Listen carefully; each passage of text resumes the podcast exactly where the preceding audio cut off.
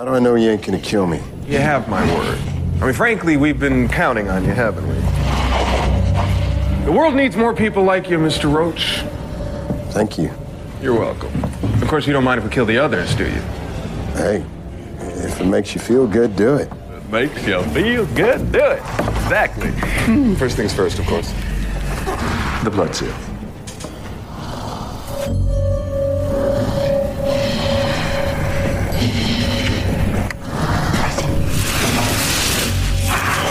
Listen, on a personal note, be sure and kill Breaker. He's a bossy asshole. Isn't he, though?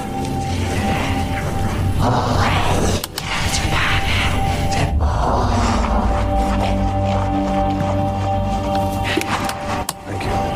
That's it? Ooh, that's it. You know, you ain't such a bad fella. You ain't so bad yourself. Oh, pleasure doing business with you, Mr. Roach. Well, you know this hell on earth business? Big fucking deal. I got hemorrhoids. Vaya con Dios. And vaya con Diablos to you too, sir. Oh, Roach, there's just one more thing I forgot to mention. I lied.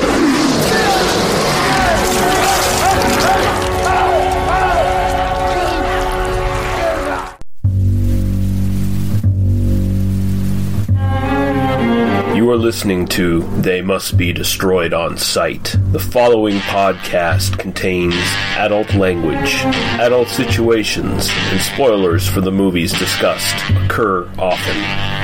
You have been warned. Now, take it away, Dr. Rausch.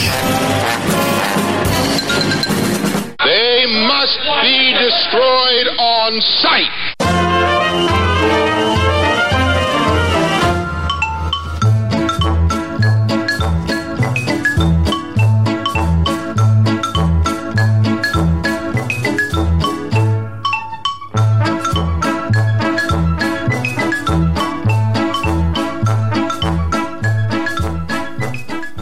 Hello and welcome. It is They Must Be Destroyed on Sight, episode 269. That's right, 69. Oh, yeah.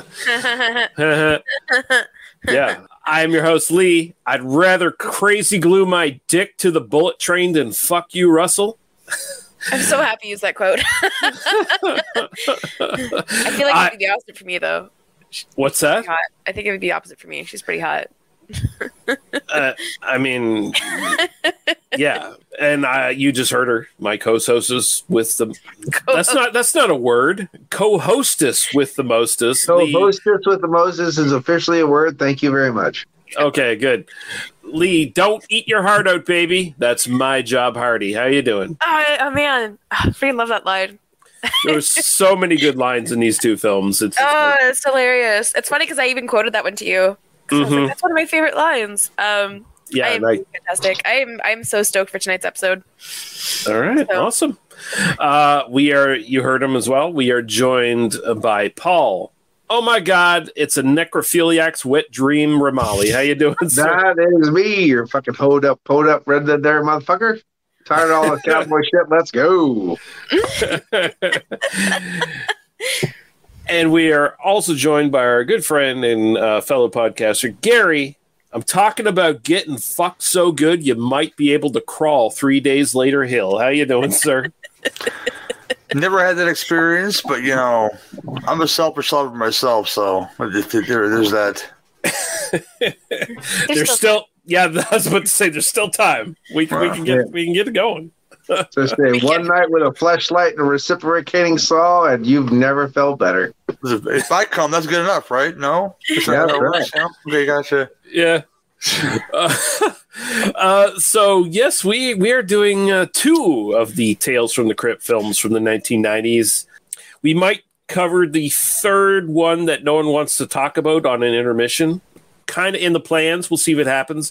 We're definitely having the plans to do the original Tales from the Crypt from 1972 as an intermission episode, so that will be a thing. But yeah, we're doing Demon Knight and Bordello of Blood, and this should be some fun conversation. But before we get into that, let's talk about what we've watched in the last little while. So I'm going to throw over to Gary Hill first. Gary, what have you watched lately, sir? I've watched a lot of – yeah, well, I won't do the whole list. I've watched a lot lately because it's spooky season or something, kids, and I've been inspired to watch stuff that I haven't seen or has been sitting around or just feel like watching, you know? Mm-hmm. Two things I'll bring up because they go together. I watched a New Zealand film called Dead Kids, which is a fun little film where children get injections and kill people. This stars Mark McClure, who's Jimmy Olsen, and Dae Young from Rockwell High School, and Louise Fletcher, the late Louise Fletcher, and who's the woman? I forget now. Fiona Lewis, I think her name is. Just churning me on with those hard glares and disappointment. This will turn Gary on, people. You know, and yeah, that's a film where kids get experimented on and they kill their classmates. And there's a scene to beat the band of the film that makes the whole film worth watching, where white kids are at a costume party and have a synchronized dance routine. And mm-hmm. Yes, it's fucking wonderful. It's also known as is strange behavior. I think strange behavior. Yeah, and then they remade it in what the '90s, late '90s, as the one with Katie Holmes. I watched that. I watched that too. Just disturbing behavior because they're the same movie but different. Yeah, because this is for that group of that came out when I was graduating from high school that. Either you love or you hate. I think it's just campy enough to love it, and that you don't no rhyme or reason why William Sadler is the way he is in that movie, but he's in this movie too. Both these movies actually. Katie Holmes, kids talking about their fluids, disturbing behavior. I recommend it. I listened to the We Hate Movies podcast about it, and I was like, I got to rewatch this now because it's that outrageous. Yeah, but you're right. Strange behavior. That scene at the party, like that, just comes out of nowhere, and it's like so unlike anything else in the movie. And it's just like, what is this? Why is this so good? And it like elevates the movie to being like kind of great. Yeah, I love the movie, but there's nothing else as good as that dance sequence in that movie. Yeah, I agree. I watched a Mexican zombie film called Cemetery of Terror that was recommended to me by another film fan of ours. This is a film in which white Mexican, well, they got pale faces. I want to call them white, but they're not. They, of course, find a book and they read it, and they resurrect a zombie, a corpse they find. They're all medical students. They find a corpse. They get a corpse out of the morgue, which happens to be this Spanish guy who wanted to raise the dead, and they resurrect him, and he resurrects zombies, and children are involved. Lots of stuff. It feels like an Italian film. If this is an Italian film, you would have seen the insertion of the claw in not just one scene, which is it's amazing. There's a scene where a woman gets disemboweled by this hand, and it looks like hamburger meat. It's just terrible. But the group of kids in this film, the small kids, like the adolescents, they're more resourceful than the other kids, and not like a fun like Goonies kind of way. Okay. I mean, you like, wow, these kids are kind of resourceful. You want them to survive, kind of. Because, of course, there's that one kid that you think he's going to die, and he doesn't die. But one star, one MVP of this film is the one kid who has the bootleg Mexican Michael Jackson jacket. And this thing has to be, seen. It's beautiful. Is that on Shudder? I think I saw that. It might be there. I watched a crappy copy elsewhere. Okay, fuck. Yeah, I think that and another one. Just, I think that and another one just popped up on Shudder, if I'm not mistaken. Yeah. New Hellraiser doesn't suck. Don't get your feelings hurt, guys. I'll put it that way. New Halloween, not so good. I'll be real quick about that. They all suck. So there you go. One thing that two more things I recommend. Spellbinder from 1988. Wonderful film. Hit me out of nowhere. It stars Kelly Preston and Tim Daly from Wings. It's basically The Wicker Man if it was set in L.A. Kelly Preston is mixed up with Tim Daly rescues her from this guy who's slapping her around, and he finds out that she's mixed up with these witches, and because she disappears, and then it sets it up to say, this is what's going to happen at the end of The Wicker Man. Well, that's what happens at the end of this movie too, but I don't think the guy's a virgin. Oh yeah, okay. She's pulling the rope-a-dope on him. So if you want to watch the Wicker Man version from the 80s that's set in L.A., you can watch Spellbinder and have a pretty good time with it. But that's the ending of this movie is The Wicker Man, and you think, wow, this person that wrote about the bulk of the Slider series, I think it's Tracy Torme, Mel Torme's daughter. Which I love Sliders. I love this movie too, but she saw The Wicker Man, and she wrote her movie around that, and I gotta recognize that, because I think in the 80s the people that knew about The Wicker Man, but everybody knows about it now, so if they watch this. You're right. The Wicker Man was kind of like a lost film for a little while. Like it wasn't something people talked about. So. I'll tell you what though, I hear Tim Daly, awesome. The same thing with Steven Weber with the remake of The Shining. You give Crystal Bernard in Slumber Party Massacre 2. If you look at the Wings, and tonight, Thomas Haden Church, if you really look at the Wings cast, they've done other things pretty cool in the horror genre. Mm-hmm. Yep. Yeah. Oh, well, one last thing. You want to watch something really, really stupid that I happen to enjoy? Go watch Zombie Nightmare. Oh yeah, with John Michael Thor in it. Yes, the second film with him in it, where he becomes a zombie thanks to a Haitian priestess and kills teenagers that killed him. And the makeups look really good in the movie, though, I gotta say. It does look good, and it's got fucking Adam West in it. Yeah, it's got Tia Carrere in an early role in it. Yeah. Mm-hmm. It's my kind of stupid. I'll put it that way. Yeah, it is dumb as fuck, but it is enjoyable. I agree with you. I've been watching a ton though. I'm sorry. No, it's fun. Paul, anything you've watched lately you want to talk about? I watched Howl, werewolf film here from the late 2000s there, or the late 1990 or whatever the fuck you call it, 2019 whatever you call it. And this whole new century, Paul just doesn't. This thing that I don't understand, basically. Yeah, it's fine. And Howl was pretty interesting. It's set in the English countryside, and there is a train breakdown where there's a bunch of people on the train, and half the people. It's kind of actually comical because most of the people that you don't like are on the right side of the train. Most of the people you do like are on the left side of the train, and it's the story of the guy that is the ticket taker, kind of just following him as the storyline and him dealing with the people that are douchebags. Mm-hmm. Train breaks down with a stag underneath that either gets hit or whatever, thrown on the train. By the way, a stag wouldn't actually stop a train. It takes a quarter mile for a car to stop a train. Not going to take a stag. Plot hole. Anyway, so something ripped up all these power lines on the backside of the train car.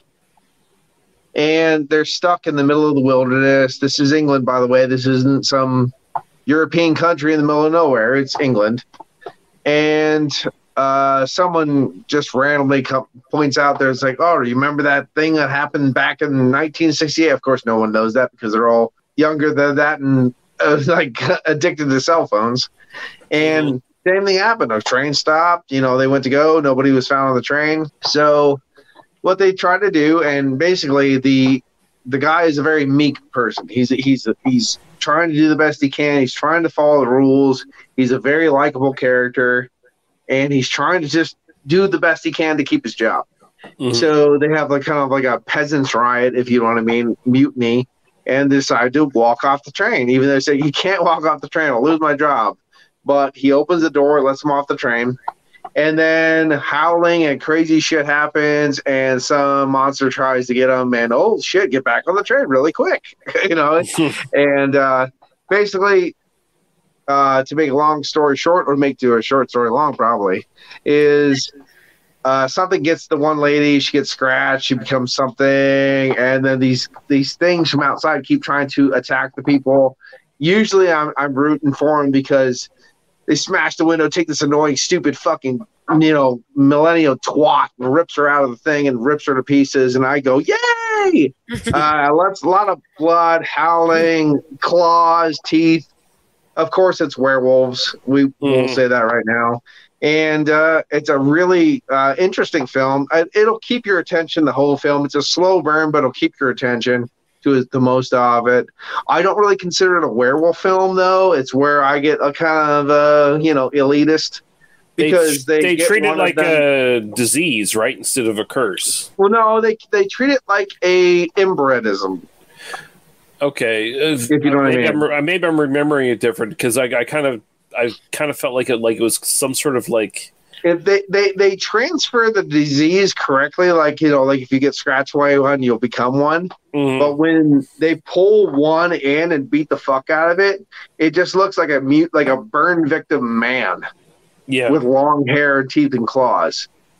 So to me, I'm sorry, bud, that's not a werewolf.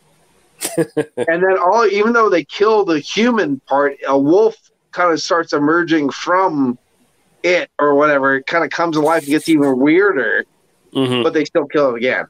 You know what I mean? Yeah, so it's one of those ones where, because I'm a werewolf junkie, I have a hard time considering this a werewolf film, but I understand where they're going from.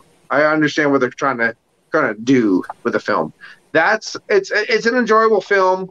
Take it for what you will. If you're aware of elitist like I am, you might not like it so much, but it's an enjoyable film. Europeans seem to have that niche about making new age werewolf films without being as shit as normal.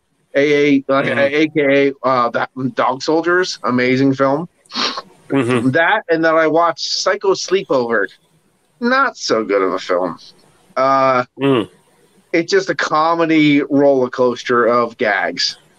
Like prosthetic dicks flying out of every hole in the scene, and just lots of things. It's made by trauma, not made by it, but like supported by it. And they picked it up, yeah. Just watch every trope and gag come out of the woodwork. Right when they're trying to do like a serious scene, something crazy happens to get back to the levity of the fact that you don't take this seriously. It's one of those kind of films. So Psycho Sleepover is a great party movie, and The Howl is something you should probably actually try to watch seriously and try to take something out of it. All right, cool. Lady Lee, you have anything? So I forgot to mention this the one time. I finally watched Willow. Because I had finally watched Willow. Yeah, I've never seen that movie before. I've heard about it. Film. Oh, I loved it. I know, me too. I just thought it was great. I really enjoyed the story. I really enjoyed the acting. I thought everything was just a lot of fun. It also nice because the movie didn't take itself too seriously, so it was more enjoyable that way. Because there was a lot of stuff that could have been ridiculous. If was trying to take it too seriously. But yeah, anyways, I very much enjoyed it. Thought it was great. I feel like Gary right now. I've watched so many movies. Mm-hmm. By the way, every time I see Matt Morgan flip that sword in the air and catch it, I still get really excited every time it happens. So, you know. That's all right. I get it too. And I actually, one of my favorite moments was meeting Warwick Davis. So that was super cool. He's a nice guy. He really is. Yeah. He really is. We got two convention people here who, so they might have some stories to swap. Actually, perfect. I also watched. I watched Stowaway. So with Toni Collette, Anna Kendrick, and Those are the two names that I recognized. Anyways, it's like a space movie. Okay. It gave me nightmares. Like, I'm looking at reviews of like what people thought of it, but I think because I'm so claustrophobic and I hate the idea of space because it's just so vastly empty, and they did a really good job at kind of like recognizing that it just like caused me so much anxiety the whole time I was watching it. Like, I took a hearing test where they put you in the closet so you can do your hearing test. So you were probably freaked out. No. So wait, what is the story of Stowaway? I'm interested. So it's this mission that goes up to space, but it's a spaceship that was initially designed for 2 people, but they modified it to take 3 people. Mm-hmm. But when they get into space, they realize there's a 4th person who wasn't supposed to. Okay, yeah, that's all I need to know. That is like I can't remember who wrote it. But there is a classic sci-fi story where this has been remade several times, where it's like they have to make the decision: do we jettison this person because their weight is adding too much to us, where we can't get home? You know, we won't have to feel. That's kind of a simple answer. Are you supposed to be here? No, fuck off. That's what Ryan was saying. You can die now. I can do that for people that are supposed to be there. Fuck it, get up. Yeah, it's easy.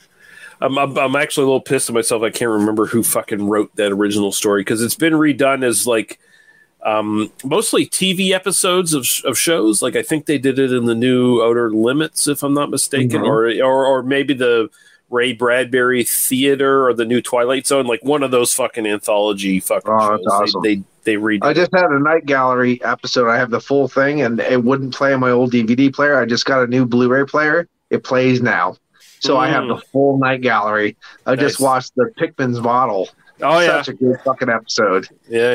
My god, that's awesome. Even as a kid, I always wondered why the Robbins family just didn't dump Dr. Smith every time you start some shit. You know, there you go, sir. Have a nice day.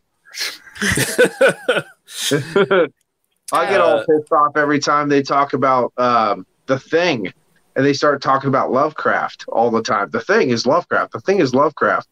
There's a story that's before Lovecraft called In an Amundsen Tent, and if you listen to that, it is totally The Thing, but it came out before Lovecraft. And I mean, The Thing is explicitly like especially, you know, the source material. Obviously, the Thing from Another World, back to the 50s. Yeah,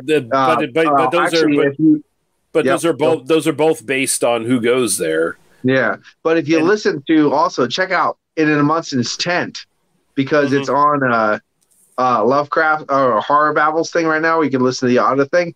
Dude, check out In an Amundsen's Tent. It's sick as hell. Right. Cool. Yeah, I'm gonna have to definitely check that out. Cool. Because you know, cool people go like, "Oh, it's Lovecraft." Well, no, like, it's not. It's Lovecraftian in the sense that, oh yeah, Lovecraft wrote cosmic horror, and so did all these other people. Exactly. You know, yeah. So you know, people. Lovecraft is like the sort of buzzword that people throw on cosmic horror, whether it's like Lovecraftian or not. Actually, you know, I'm not saying he's not awesome because he is. Yeah, it's just, you know, it's people, you know, they hear Lovecraft and that's what they know, and then that's what they say. It's kind of right. My pineal gland is getting all excited over the people misinterpreting information. You could definitely see some other worlds with that bitch, but don't worry, they will take care of it. If you talk to Lolo, 1986. Yeah. Anything else, Lady Lee? Yeah. So I watched the Buzz Lightyear movie. So Lightyear.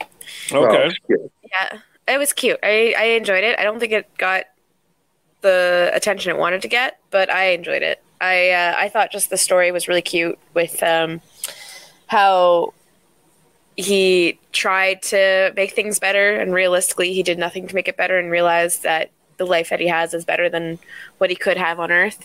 Anyways, really cute. I enjoyed it. I also watched Morbius. Really?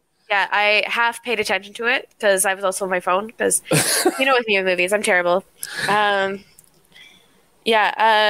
just kept calling him Man-Bat the whole time. Just like, it's Man-Bat. Are you saying it's Morbin time? Yeah. I'm indifferent. I don't think I paid enough attention to it to have an opinion, but I just thought it was funny. it's one of those ones that I watch. I had no interest in watching it. It was Ryan who wanted to watch it, so I ended up watching it. I watched like a bunch of others. I was like sick this week, so my cure for sickness is to just take my cold medication and watch a bunch of movies so I could just sleep the whole time. So I revisited movies that I enjoyed when I was younger, so like my early 20s, I guess my late teens too. Yeah. Anyways, realized I have this like massive hate for rom-coms. Like it's just, I have no interest. Like you were telling me this. I was like, so angry, you keep watching them, but they just make you angry. And yeah, it's like I think most people have angry affections to rom-coms. Well, once you realize like the actual shittiness of the movie, it's nothing that's encouraging or inspiring or anything. Like any sort of romantic relationship that starts the way that these romantic comedies make them start are actually really abusive and shitty. So, yeah, I don't like that. Oh, I just thought they were shitty films. I didn't go all the way that way, but yeah. Oh, no. It's stuff that I used to think was really cute when I was younger. And now that I see it with a whole different perspective on like life and relationships and everything, they just make me angry. Like they're just fucking awful. And you keep watching them. Because I thoroughly enjoyed them back in the day. So like, I'm gonna watch it again. Like it's like, never seen it. It's like a film that women love all over the world. Dirty Dancing. Johnny is kind of predatory, any guys. I'm just gonna throw it out there. You know, I cannot do that one. Just trying to get it in with that young girl. You know, I after I found out that the girl was like 16 when she recorded that movie. No, it's not that. The plot of the movie is, oh, sorry, my old girlfriend's gonna have an abortion. Hey, you want to learn how to dance? You know.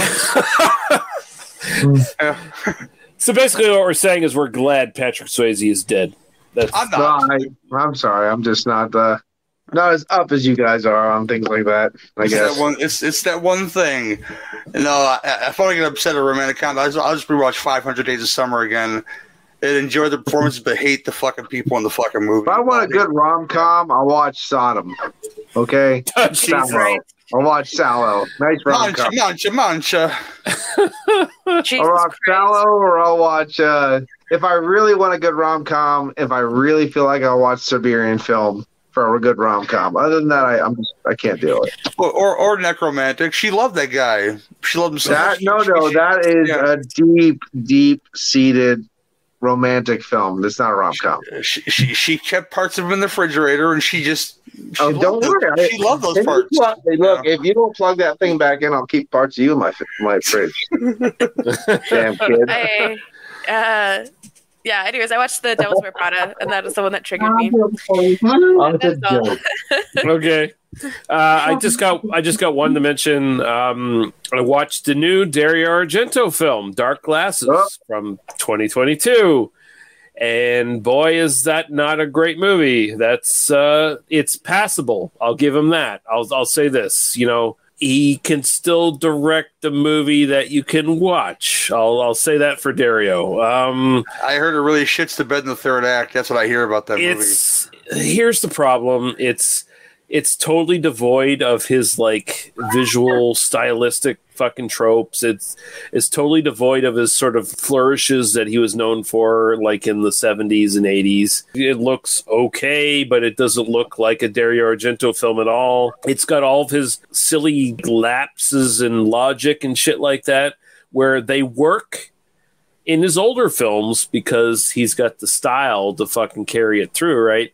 But when you're watching it in a film where it's like it's got none of that style or that visual kind of thing that draws you in, it's just like, this is stupid. Like, this makes no sense, and this is stupid. Okay, so this is kind of Dario Argento. Like, I'll say this. It's better than his last film, Dracula 3D, or whatever the fuck that was. That sucked. It doesn't have any of that CGI bullshit. It doesn't have CGI praying mantises killing people and shit, like all that horse shit. But at the same time, it's got nothing going on for it. He's got his daughter back in it, Aja Argento, almost unrecognizable, and she's just kind of wasted in her role. And it's like this would have worked probably if this was a script he was doing in the 70s, where he had his, you know, he had his mojo going, and it's like the stupid stuff would be overlooked because everything would look great, you know, and he'd have the big set pieces for the kills and shit like that. He doesn't have any of that in here. Like, this is not a giallo. Like, it does not have the set pieces for the kills. There's no mystery of who the killer is. Like, that's kind of solved literally not even halfway through the film. It's just, he needs to stop. Like, hopefully, like, I hear he's already got another film in the works, and it's like, no, please don't.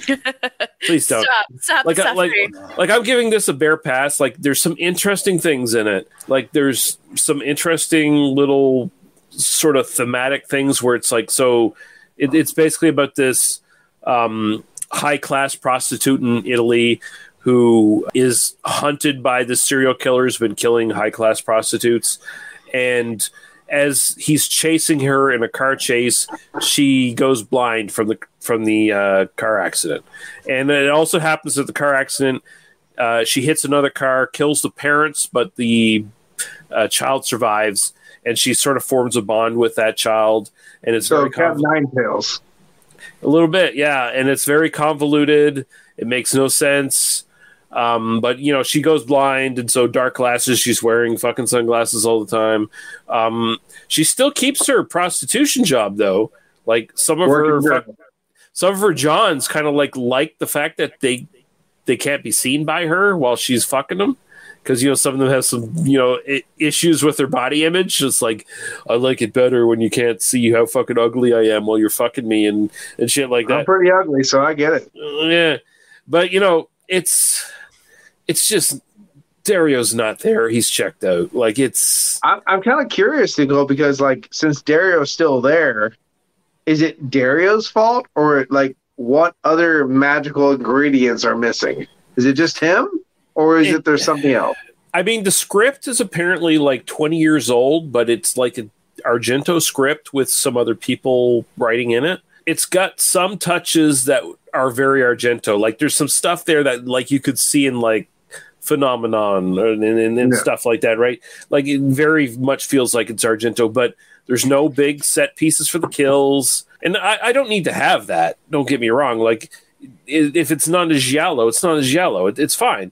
But nothing here touches even his best stuff in the 90s. Like, it's kind of like, it just feels like, oh, here's his decline, and it got truncated and, like, held off for 20 years, and now here's the end. It sounds like a paycheck. Kind of.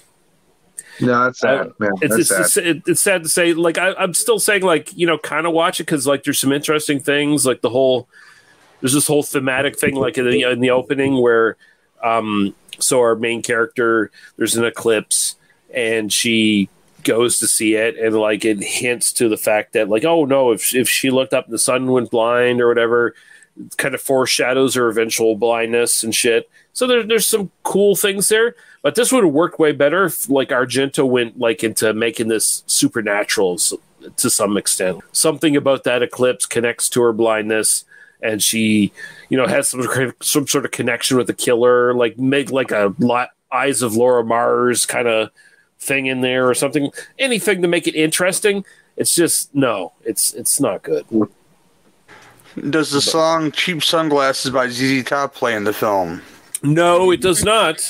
Because, you know, that's a missed opportunity, in my opinion. You know, I will say the score is actually kind of good. It's very throwback, like 80s kind of score, and it kind of works with the film, you know. No goblin, well, I mean, no goblin. Ennio Morricone's dead, so that wasn't going to happen. But, I mean, it's still kind of okay. Like, it was kind of like if John Carpenter did a Dario Argento film from the 80s. But, you know, it's take it or leave it, you know, kind of thing. It's like, I'm not saying it's bad. I'm just saying it's, like, very disappointing. Speaking of John Carpenter, skip Halloween Ends and go watch Prince of Darkness again. It's a good plan, guys. Yeah. It really is. John Carpenter in the 80s, most of that is disappointing in general. So it's all good. So there you go. Yeah. All right. We're going to take a quick break. We're going to come back. We're going to talk about the two Tales from the Crypt films that we're going to be talking about tonight. And I don't know about you guys, but I think we got this, man. We got this by the ass. You ungodly warlock. Clytus, I'm bored. What plaything can you offer me today? An obscure body in the SK system, Your Majesty. The inhabitants refer to it as the planet Earth. How peaceful it looks.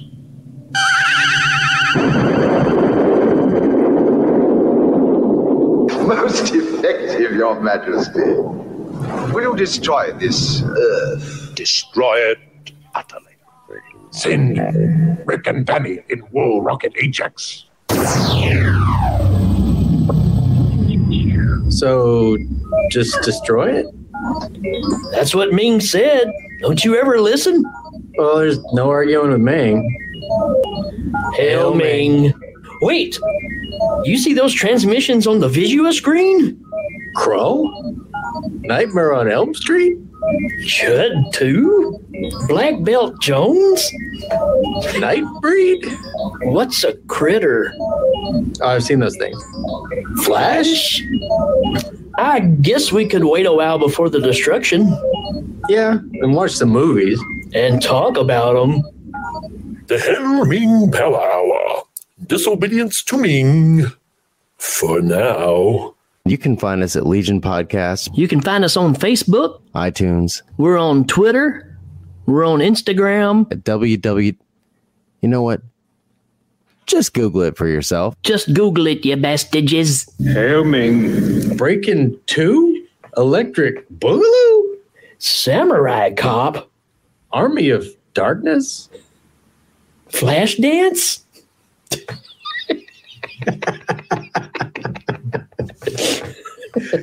We might destroy the planet if it's Flashdance. You ungodly warlock.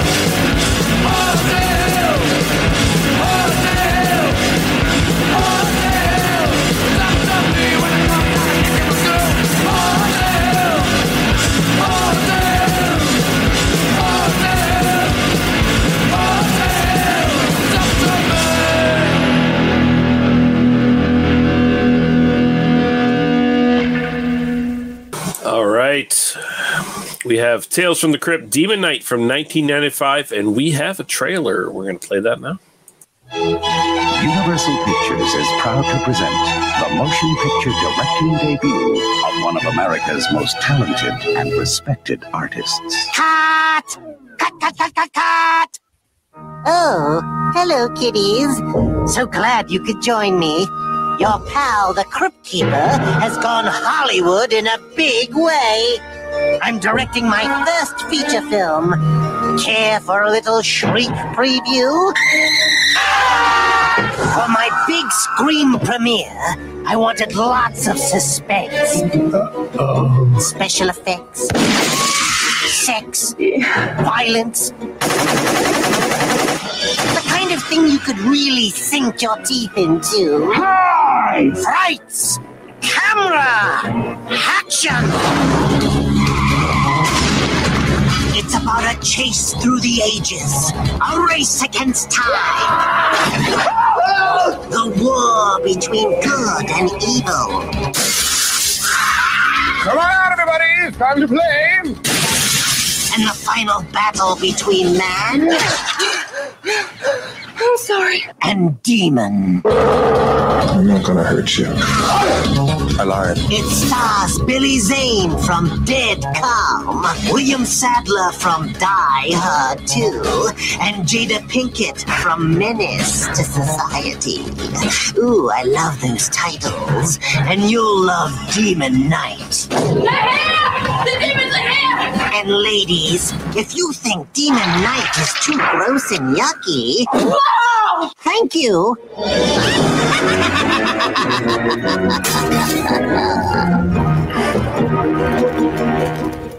Directed by Ernest R. Dickinson, or Dickerson.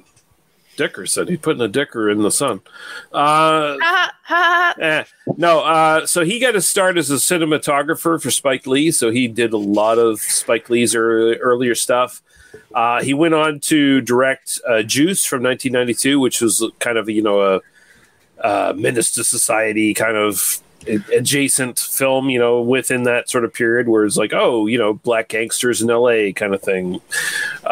He did Surviving the Game, 1994, the great... Good film.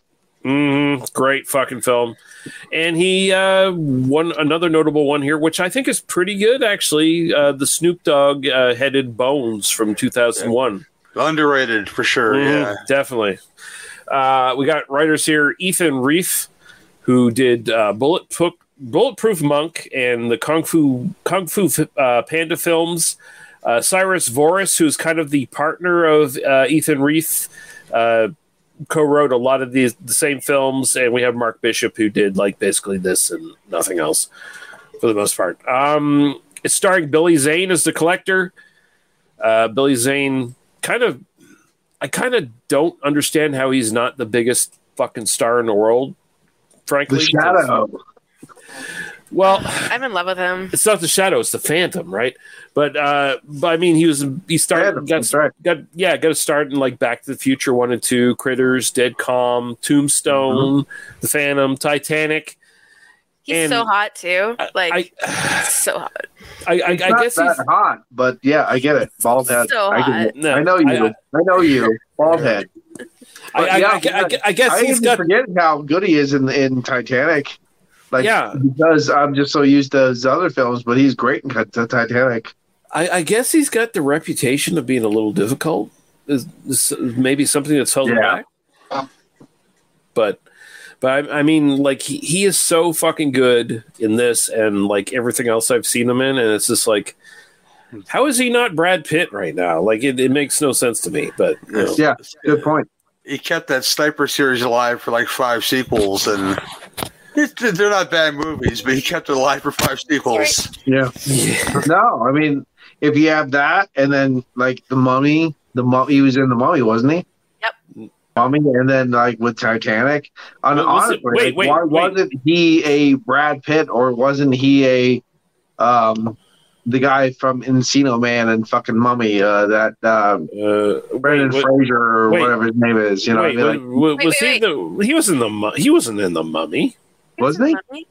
No, that's Arnold Vosloo or whatever the fuck his name is. The thing is, he's so good. Why wasn't he in these films? Why did he do this? Why he should have been bigger than it was.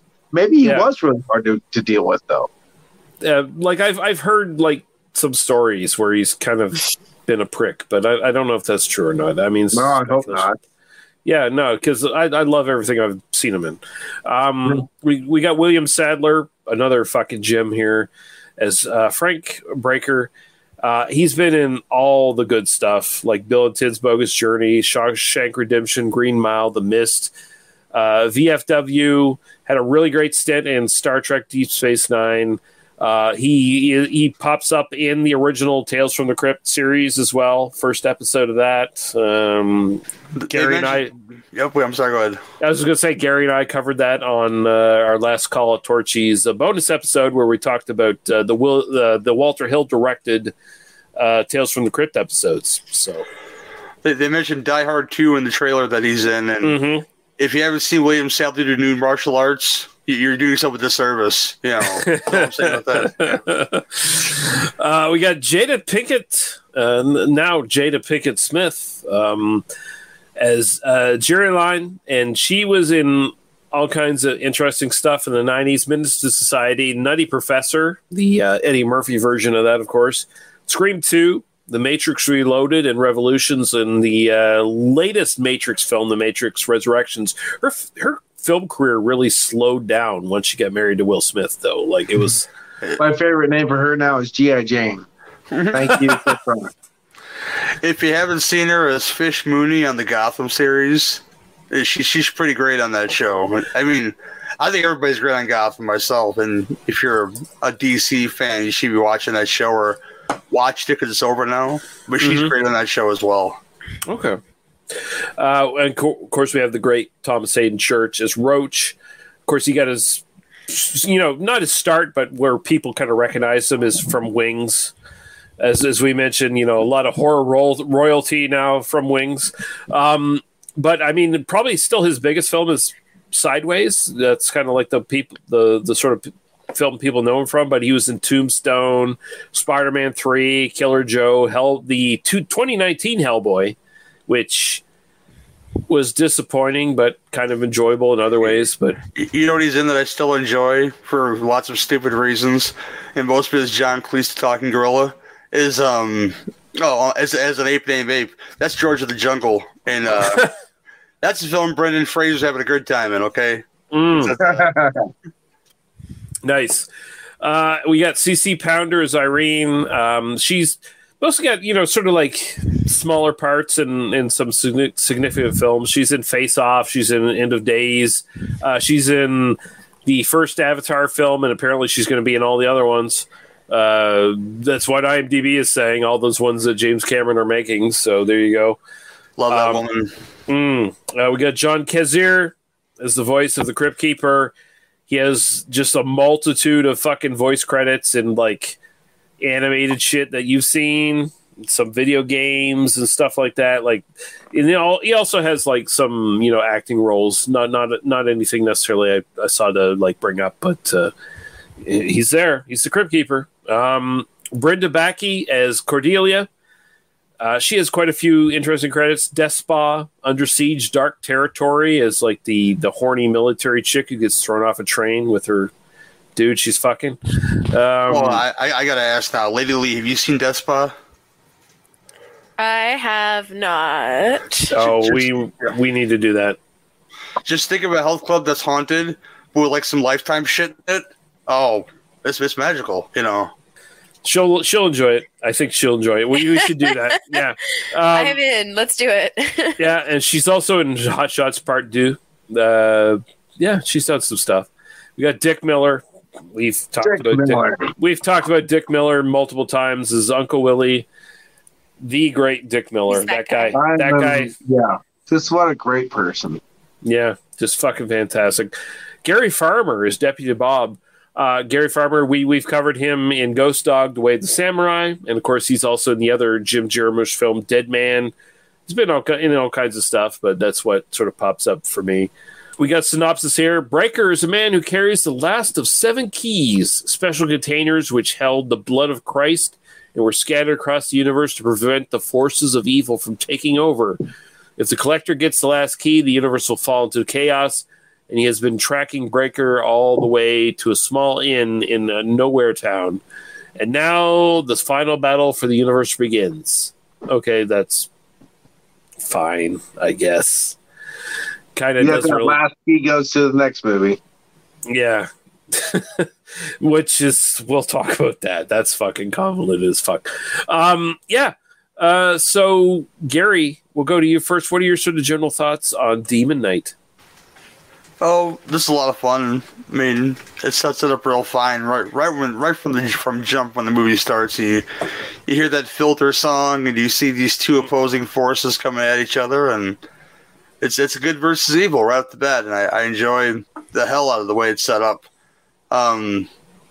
Great cast all around. I enjoy CCH Pounder in anything.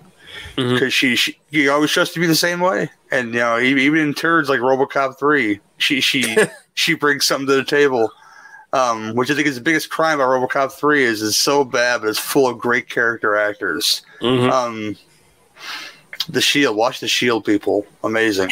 But Yeah, the demons are fun, you know, doing stuff, and you know you could tell they're people in makeup and not CG, and the way they walk and they move is goddamn impressive. Billy Zane being as charismatic as ever, you know, punching through somebody's face in this movie, it's phenomenal. There's a lot to talk about, and I do enjoy most things about this movie, if not all of it, and except maybe our final girl, and I'm sure we'll get into that. And she's just kind of there, but you know, somebody had to be the final girl. Yeah, but yeah, I'll let somebody else talk about it.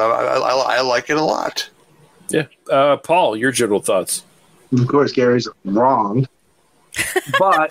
It's a good film. It's a good film for someone who's already watched Demons and Demons 2. The demons aren't as crazy.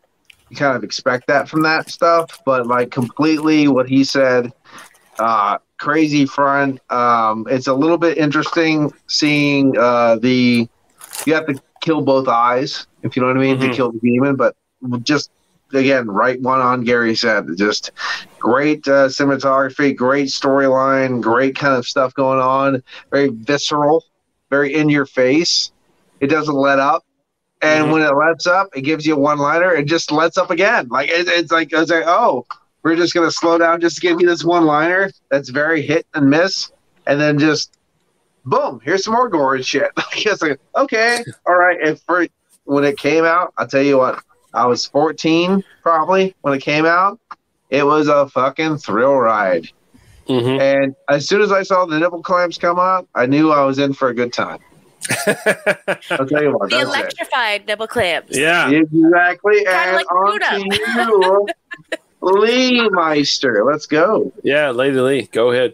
I love this movie. My parents bought me the video, the VHS, back when I was in grade school because they knew that I loved horror movies. They had no idea what it was actually about, but knew I loved horror movies, knew I loved watching Tales from the Crypt, so they bought me this. And I watched it so many times. My dad watched it, actually, and he thought it was really good, too. Like, he enjoyed it. He thought the storyline was cool. He thought the idea, the concept, like the good versus evil, the beginning, how it starts off that, like, Breaker seems to be the bad guy in everybody's eyes, and then at the end, he's, like, basically the hero of it all, like, trying to save the world. So, yeah, I thought that was really cool how they did that. I was in love with Jada when I first saw her. She's so gorgeous. Like when she comes out of the attic, she like comes out. Yeah, that part right there. Oh my God, that's when I knew I wasn't straight. Yeah, she's stunning. So you know the one part where Billy Zane is trying to seduce Jada, and there's a picture with like the demons touching. When I touched my friend's belly when she was pregnant. And felt it kick. That is literally the image that was in my mind. Wow. That's not a good image to have in your mind. Did you tell your friend they were going to have a demon child? Like. But it was just how when she touches it and the hand pushes out. That's literally like what I felt. Like that is what his image was in my mind. Did you like look at your friend and go, "You're going to have Billy Zane"? Yeah. Yeah. When Cordelia's being seduced by Billy Zane, I'm like, it makes sense. I'd be seduced by him. Honestly, when it goes completely wrong, it's all your fault. You better own up to it. Yeah. Like, I'll turn into a nasty demon just to kind of get with Billy Zane. She doesn't get with Billy Zane either. We have the mama babysitter right here. We're talking to her right now. Yeah. Don't trust me. I know that. I could easily be seduced by good-looking demons. I know that too. Yeah, not saying nothing right now. I loved. Good laugh. I haven't had a laugh like that for a while. Like the final fight between Jada and Billy, which is like, would you ever me? I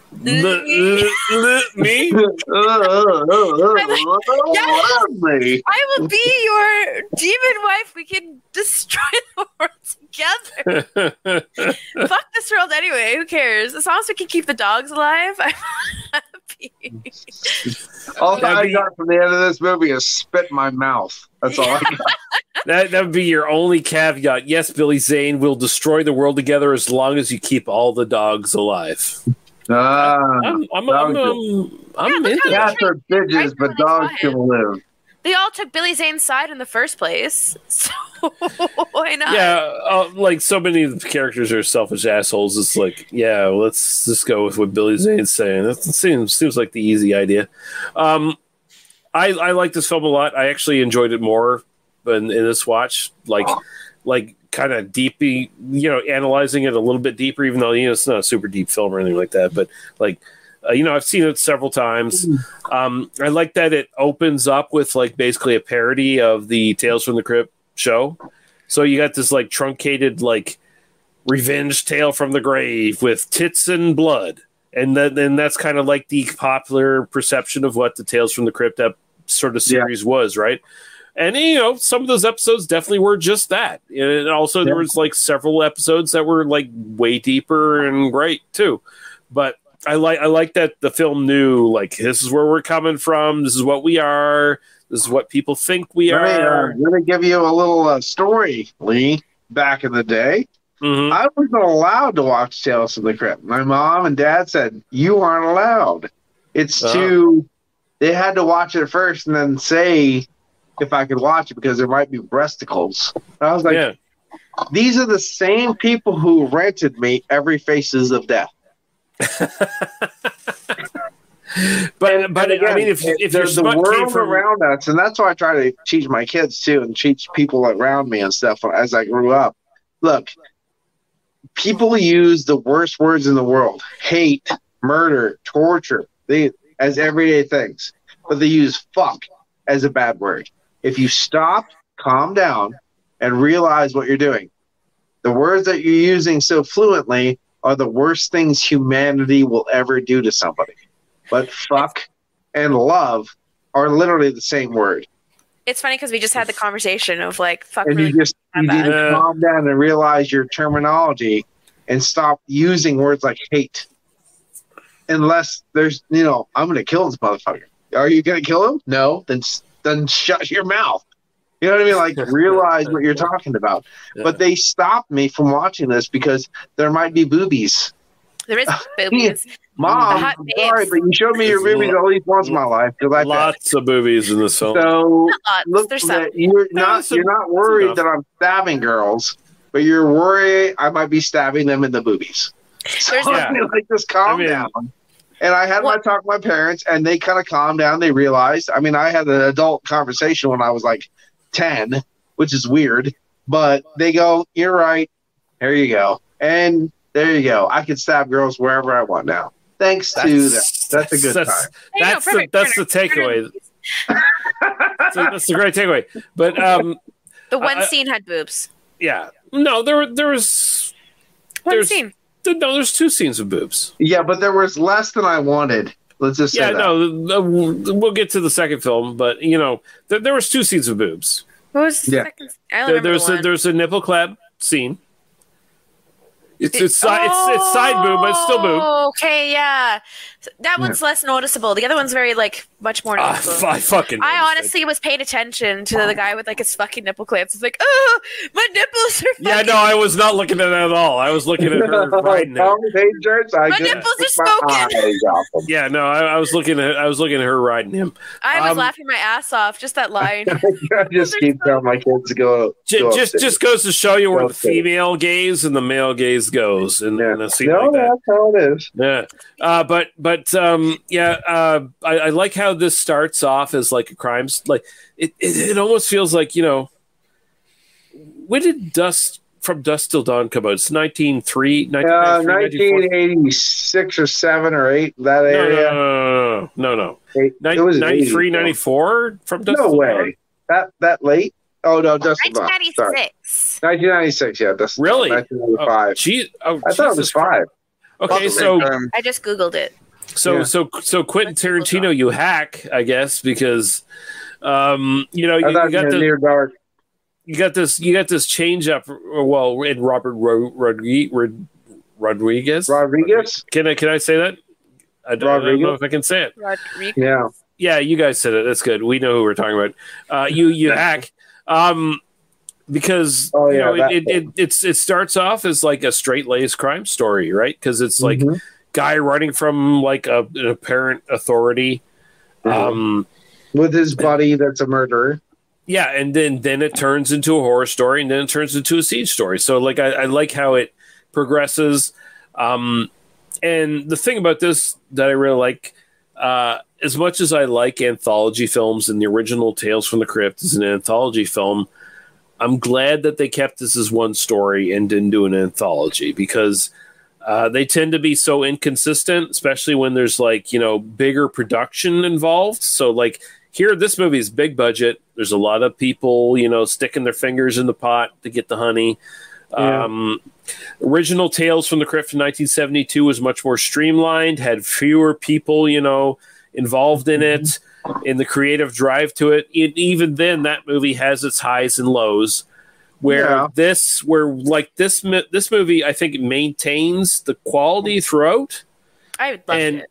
Yeah, and that being said, this isn't necessarily true to what Tales from the Crypt is, where it's like short, snappy bits of writing, from the TV series and the source material, like the comics. Yeah, I will say this though: this film has the isolation factor.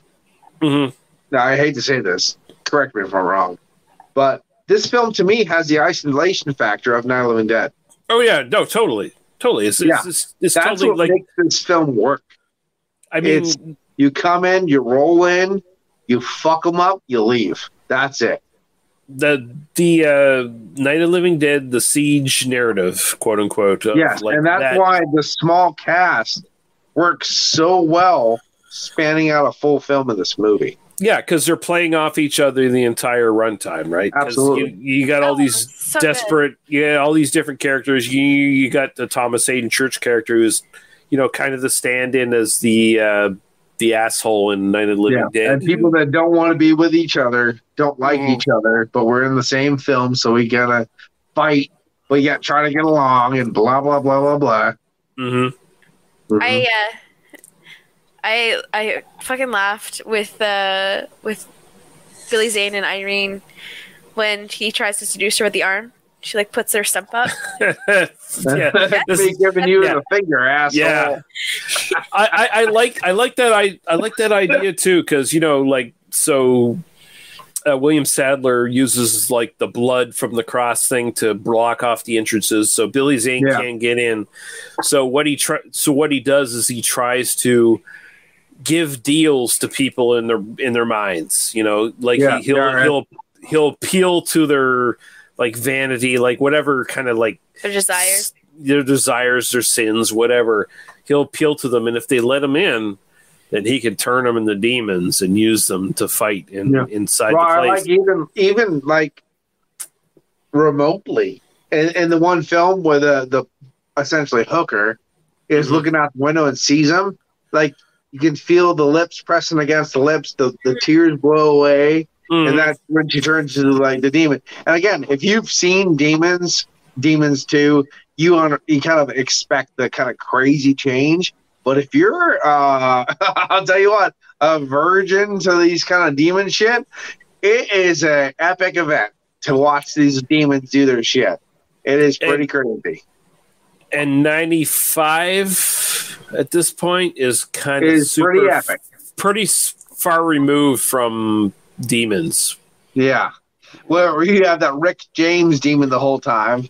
I always consider it the Rick James demon, but yes. Yeah. It's pretty crazy, the shit that happens, especially when they have that like the kind of Fright Night when Amber Brees has that open, like it opens and opens again, like that huge mouth thing.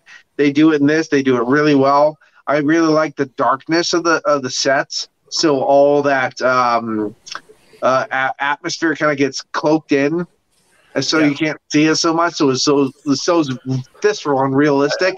It's pretty crazy. I just loved it. There's something Ernest Dickinson does in many things. Like, I can talk about Do the Right Thing for 3 hours if you wanted me to. But the way he shot this is clearly shot on a Universal backlot, but he still gives attention to detail, like some old school shit. Like, you can tell there's still matte painting shots in this movie, you know, and he still uses this shit. And I can appreciate his love for the old school character, the old school filmmaking. Speaking of characters I love they threw away, they didn't give any fuck about a kid in this movie. They just fucking murdered. They just fucking murdered his ass. Oh yeah, you have to murder kids because that's important. Well, lots of like this is like '95 where you had like because they aren't pussies back then. Kill kids, kill women, fuck all, and that's like, how you can do it. You had like hero kids back in this day, which I watched many. So I still watch Last Action Hero and Three Ninjas and shit like that. And you know, these are like, hey, kids are hero, kid power. They're like, hey, this kid's gonna read a comic book. He's going to turn into a fucking demon. He's going to fucking die. Last Action Hero. I got a chance to meet Tom Noonan. He was really cool. Nice. Thank you. And, yeah, and, you know, Paul saying, you know, connection to Demons, the original Demons, like the whole thing with the kid reading the Tales from the Crypt comic book and turning into a demon, that feels like the logic of Demons. Where it's like... Yeah, we're just a person interacts with something and becomes a demon. Like, it makes no sense. It just happens, you know, kind of thing. And he's the most innocent person in the movie, probably, this kid. And they give no fucks about just discarding him. And, like, yeah. It's great. Yeah, he runs away from his parents. Like, there's a bit of time where the people are hanging out in the hotel or whatever. And, you know, Billy Zane's like... He can't get in with his demons, so he goes to the town next door and fucks with this kid's parents and turns them into demons and sends that kid running into the mine shaft that they find. And like a scapegoat. And then he becomes like the biggest fucking. He's like 10 foot tall when he's fucking the people up too. He turns into fucking Dr. Tongue from Day of the Dead, like with the way his mouth is done and shit. It's fucking great.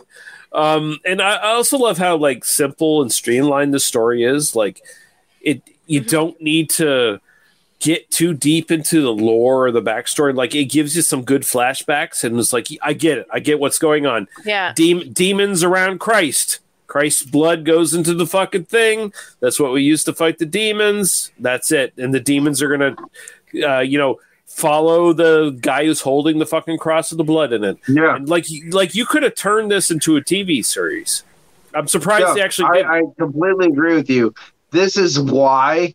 This was such an easy film for us to like. It was boom, boom, boom, simple. You didn't have to take a lot of time to understand it. You didn't need backstory, forestory. In you go. Have a good time. Boom. It was done. It was awesome. I you know what? I thought Billy Zane as like the demon, the head demon, was just so good. Oh, he runs away with every scene he's in, right? Like, he was like funny, he was an asshole, he was everything he wanted to be. And, like, everyone's good in this, but Billy Zane runs away of every scene he's in. Like, he's so fucking good. Like, he feels almost... He feels too good for this film. It's like... There wasn't enough dip. I mean, there was a lot in that one scene with fucking Uncle Willie, you know? And I gotta say, Uncle Willie, I like your taste in fantasy women. Lots of brunettes in there. Yeah, there you go. It's pretty You're good. Taken by booze and boobs, so stub it. Yeah, no, everything was good. Everything was good. But I mean, I like Billy Zane's angry demon dick fire at the end of the film. Oh my god, yes. Where, you know, he just literally explodes from his pants. You know, hey, Jada Pinkett Smith, if you want to hang out with me, this is what you got to expect. You're going to get demon fire bukkake. Apparently. Yeah. There it is. Terrifying. I'd like that line with Brenda Backey where it's like, you know, she was saying, get that pussy off the table. And she gets off the table. I didn't mean you. I meant the cat. Yeah, exactly. That's good. Like, there's so many good lines in this. Like, everything. Her line of just like, is that a yes? No, that's me giving you the finger, asshole. Is one of the best lines ever. Oh my god, it's so good. Everything. One of the best lines ever. everything in this movie fucking fires off on all cylinders. Like everything's kind of like note perfect. And and it's kind of interesting to see where this sort of film sits in the 1990s, you know, where horror was in the 90s. So and like it was in the middle of the 90s where people had a little bit of free range still, where it wasn't crazy, where it wasn't set in its ways. So I do appreciate that. Well, like, I mean, this is just before Scream, because Scream's 96, exactly. Right? And then Scream obviously ruined everything. So, well, I'm not going to blame. I'm not going to blame Scream for ruining everything. I'm going to blame everyone. I'm going to blame everyone who imitated him for a couple of years, right? But I mean, well, I wish. Fuck you, Wes Craven. I'll never like you, and I hope you died earlier. So there you go. God damn. Sorry. No. Here's the fucking thing. Okay, so. Oh man. I just watched a new Scream. Sorry, I just remembered. I just watched a new Scream. Yeah. It's fucking terrible. The first 5 minutes, I predicted the two killers. Like, I literally predicted both killers because they try to make it seem like, oh, it's a copycat. It's only going to be one. And then they tried to joke about, like, significant other. Oh, it can't be me. And then the friend, and when they said she was going to be the killer, I'm like, yeah, those two are going to be the killers. Guess who the killers were. Yeah. Anyways, everybody now if you're gonna watch it. But I mean, I'm not trying to give you a hard time, Lee. I really respect you. No, but at this point, so like in the 1990s, horror was on a downturn. Like there was not a lot of great horror movies in the 1990s. There was a handful. But after this film, like this is kind of one of the last really fucking great studio-backed like horror films of the 1990s, because after this point you get a lot of direct-to-video shit. Like that's where the market really started to bloat. So like if this was made like 2 years later, this would have been direct-to-video, right? Like this would not have been under consideration for a theatrical release because the studios were just casting off all these productions as direct video because they were afraid to risk the box office. Like after Scream, everyone wanted to make like I Know What You Did Last Summer and all those clones for the next like 2 or 3 years or whatever before like Japanese horror became the thing. So like this is kind of a high watermark, honestly, for 90s horror as far as I'm concerned. I think it's really fucking good. This is where Heroes Anchor Bay comes in and just releases everything on DVD right around the same time, and right around 2000, at the cusp of the millennium, they say here's everything Italian you've ever wanted to watch. You know? Yeah, I mean, there's a lot of ones like Della Morte Del Amore came out this time too, 94, things like that.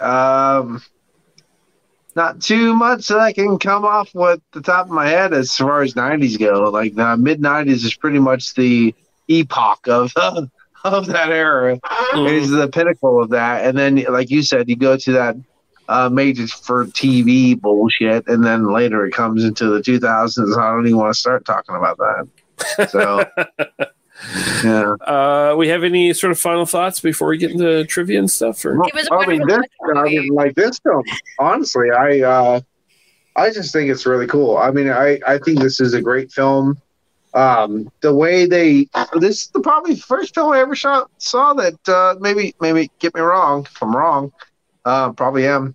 But shooting the eyes out to make the soul go away, and they use that later than Constantine. Series 2, shooting the eyes out. So that was really cool. This is the first time I've really seen, again, I will say it because I'm a bitch, the Night of the Living Dead format. The Night of the Living Dead format is a very truncated format you don't see a lot of times. It's that isolated area, couple people, isolated house, done. That's pretty much the format that I used from 1968. And you see it again in this film, and it gives you that time to soak up the atmosphere, soak up the people, soak up the conflict, and soak up the resolution. It's interesting. I don't think many films since the 80s have done this. This is a really good film.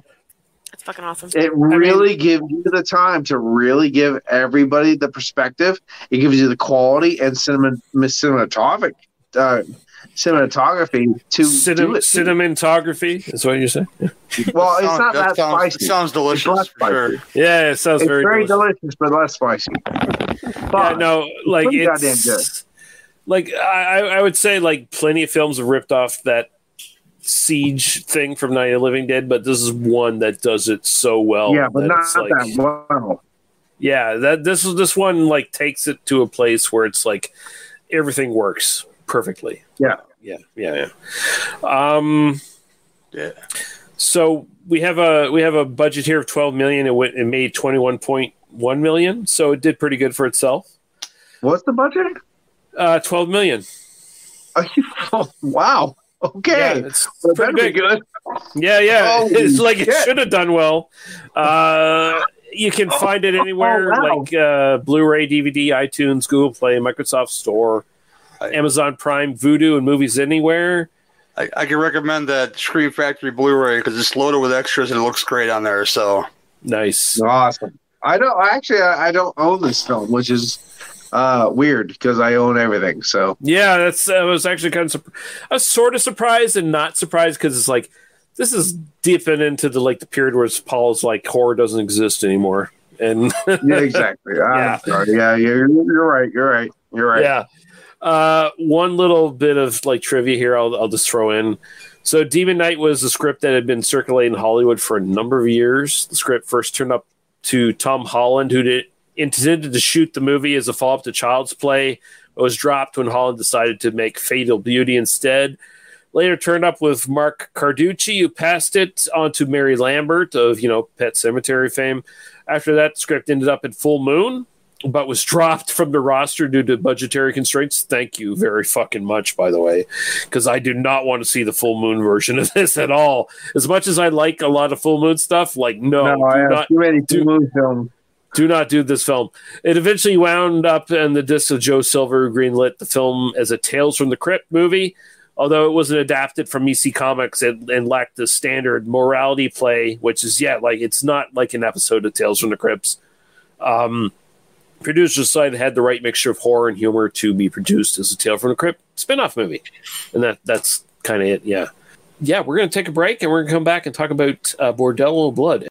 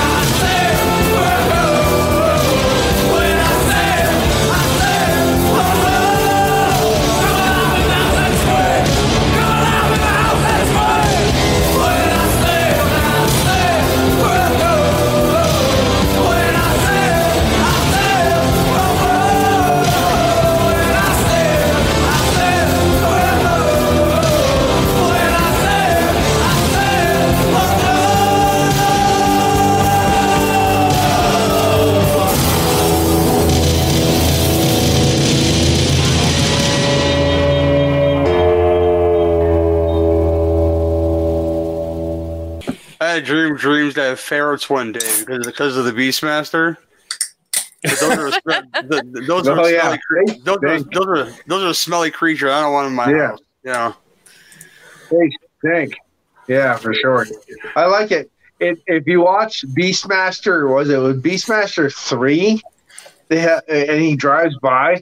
Beastmaster 2 is playing on the marquee as he drives by. I always loved that. I always thought it was awesome. Don Coscarelli. Good time. He only did the first Beastmaster, right? He didn't do the other ones. Yeah, Wynorski did the second one for sure. Oh, yeah. I'm actually drinking a black ale right now that I home-brewed. It's a little bit too much Star Anise for me, but it's still nice. Which I don't know the complaints about Beastmaster 2 because you get Wing Hauser and Sarah Douglas in that movie. So yeah. No, I like Beastmaster 2. I think it's fun. All right, are we ready to go on to the next one? Yeah. All right. Yeah. Tales from the Crypt, Bordello of Blood from 1996, and we have a trailer. We're going to play that now. About time. The door is open. Evening, boys. The women are available. We've been waiting for you. But the price... Are you ready? ...is non-negotiable. At least now she'll know what's eating him. She is. Welcome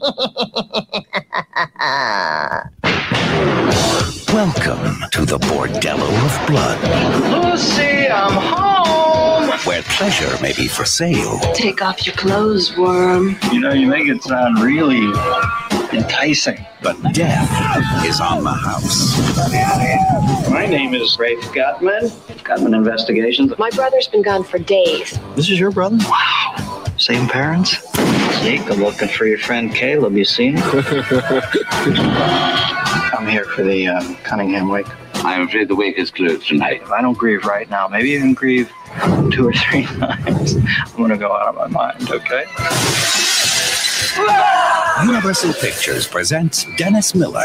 We should split and get some really bad juju off this place. In a new tale, so sexy. Cool. Give me a watch. And so terrifying. Don't forget tasteful. It could only come from the crypt.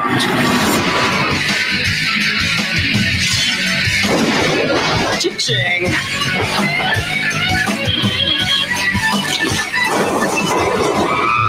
Tales from the Crypt presents Bordello of Blood.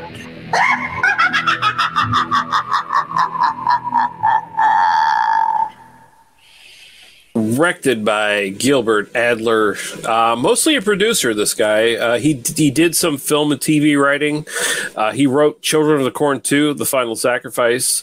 He has a lot of writing credits on the Tales from the Crypt TV series and Freddy's Nightmares, which that series, it's like you wrote on that? 1968. Yeah, or 86, yeah, Freddy's Nightmares. Was it that early? I think I have it on DVD, the whole thing, but they were weird. There's not a lot of good fucking episodes of Freddy's Nightmares. I'm just gonna say it. It has its charms, but it's just a slag. We got writers here, William M. Gaines, and of course that's just basically crediting the original dude from EC Comics who did Tales from the Crypt, Ball to Horror, Weird Science. And this is a guy who famously fought the Comic Code Authority back in the day, where they were trying to censor comics because they were bad for kids. Unless, you know, all this horror and this science fiction and stuff is detrimental to children's upbringing. So we need to censor that shit. But thankfully, he had Mad Comics, which became Mad Magazine, which did not fall under the Comic Code Authority because it was in black and white and in a magazine format. So he continued on. And, of course, EC Comics has the legacy of continuing on and, you know, being adapted as the original Tales from the Crypt from 1972 and eventually became the TV series. We got Bob Gale, who wrote Back to the Future series, Robert Zemeckis, who also wrote that series, wrote and directed, you know, stuff like Used Cars, Back to the Future, Who Framed Roger Rabbit, Amazing Stories, Romancing the Stone, Forrest Gump, Death Becomes Her. Stories. Oh. Yeah. Yes. Death Becomes Her and Contact. Lots of great credits for Robert Zemeckis. I'll tell you what, Death Becomes Her is an amazing film. If you haven't watched it, please do so. Oh, I love that movie. It's a great movie. Awesome. We got A.L. Katz, who also co-wrote on Children of the Corn 2. He also wrote on Freddy's Nightmares and Tales from the Crypt. And he went on to write on the Outer Limits series that came out in the, what, was it late 90s or early 2000s? Or maybe span that that period. I was assuming the Outer Limits came out in the early 2000s again. Mm. If they were in the 90s, I think I would have watched them. I'm a little. I remember. Suspicious about that. I did watch it because it was Canadian made, and like one of the big drawing points, and like I think the very first episode was that Alyssa Milano showed up on it and she got naked, or well, she didn't get naked. Okay. She had her titties. So they might have been truncated on the, American TV a little bit. Later. They were censored on American TV. Like it was the same thing with like the Hitchhiker series from the 90s. Or the 80s. Oh, I mean, that was so good. Where like a couple seasons had like lots of violence and titties, and they got picked up by an American network, and they had to like censor all that shit. But that showed on USA Network. I still have that. Yeah. So starring Dennis Miller as Rafe Gutman. Of course, everyone knows Dennis Miller as a quote unquote comedian from SNL. And, of course, he's got his own Dennis Miller shows, and he had a few movies that he appeared in, and we'll talk about Dennis Miller as we go on. I have things to say about this guy. Erika Eleniak is Catherine Verdew. Actually has an early credit as, you know, in E.T. the Extraterrestrial as, like, a attractive girl or something like that. She's in the Blob remake, which is excellent. And, of course, I think most people remember... Yeah. Yeah, and I think most people remember her from her two roles here in like Baywatch, the TV series, and Under Siege, the Steven Seagal film, where she, you know, pops out of a cake and pops her top off. So, what, yeah. 91? Like 90, 91 wasn't Under Siege? I can't remember, but, yeah.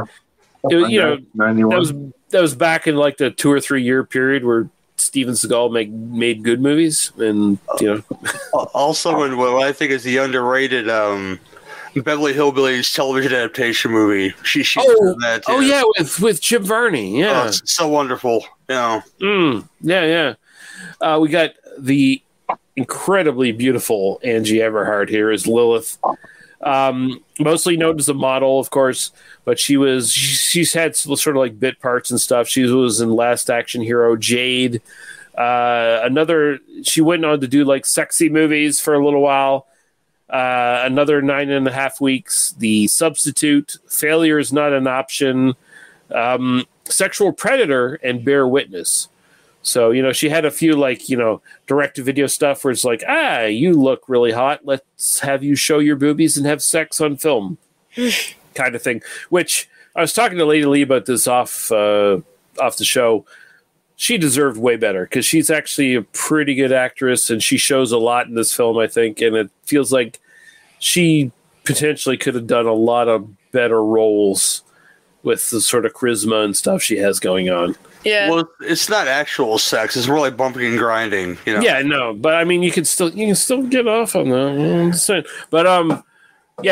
But she wasn't doing porn. She was just doing, you know, like a couple softcore movies and like movies where she gets naked and does like softcore scenes in them. She's freaking stunning. Mm-hmm.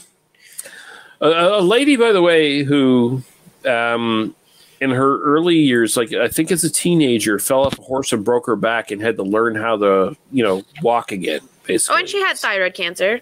Yeah, she had thyroid cancer later on. And she had like another injury, like some sort of skydiving injury, yeah. Oh, fuck.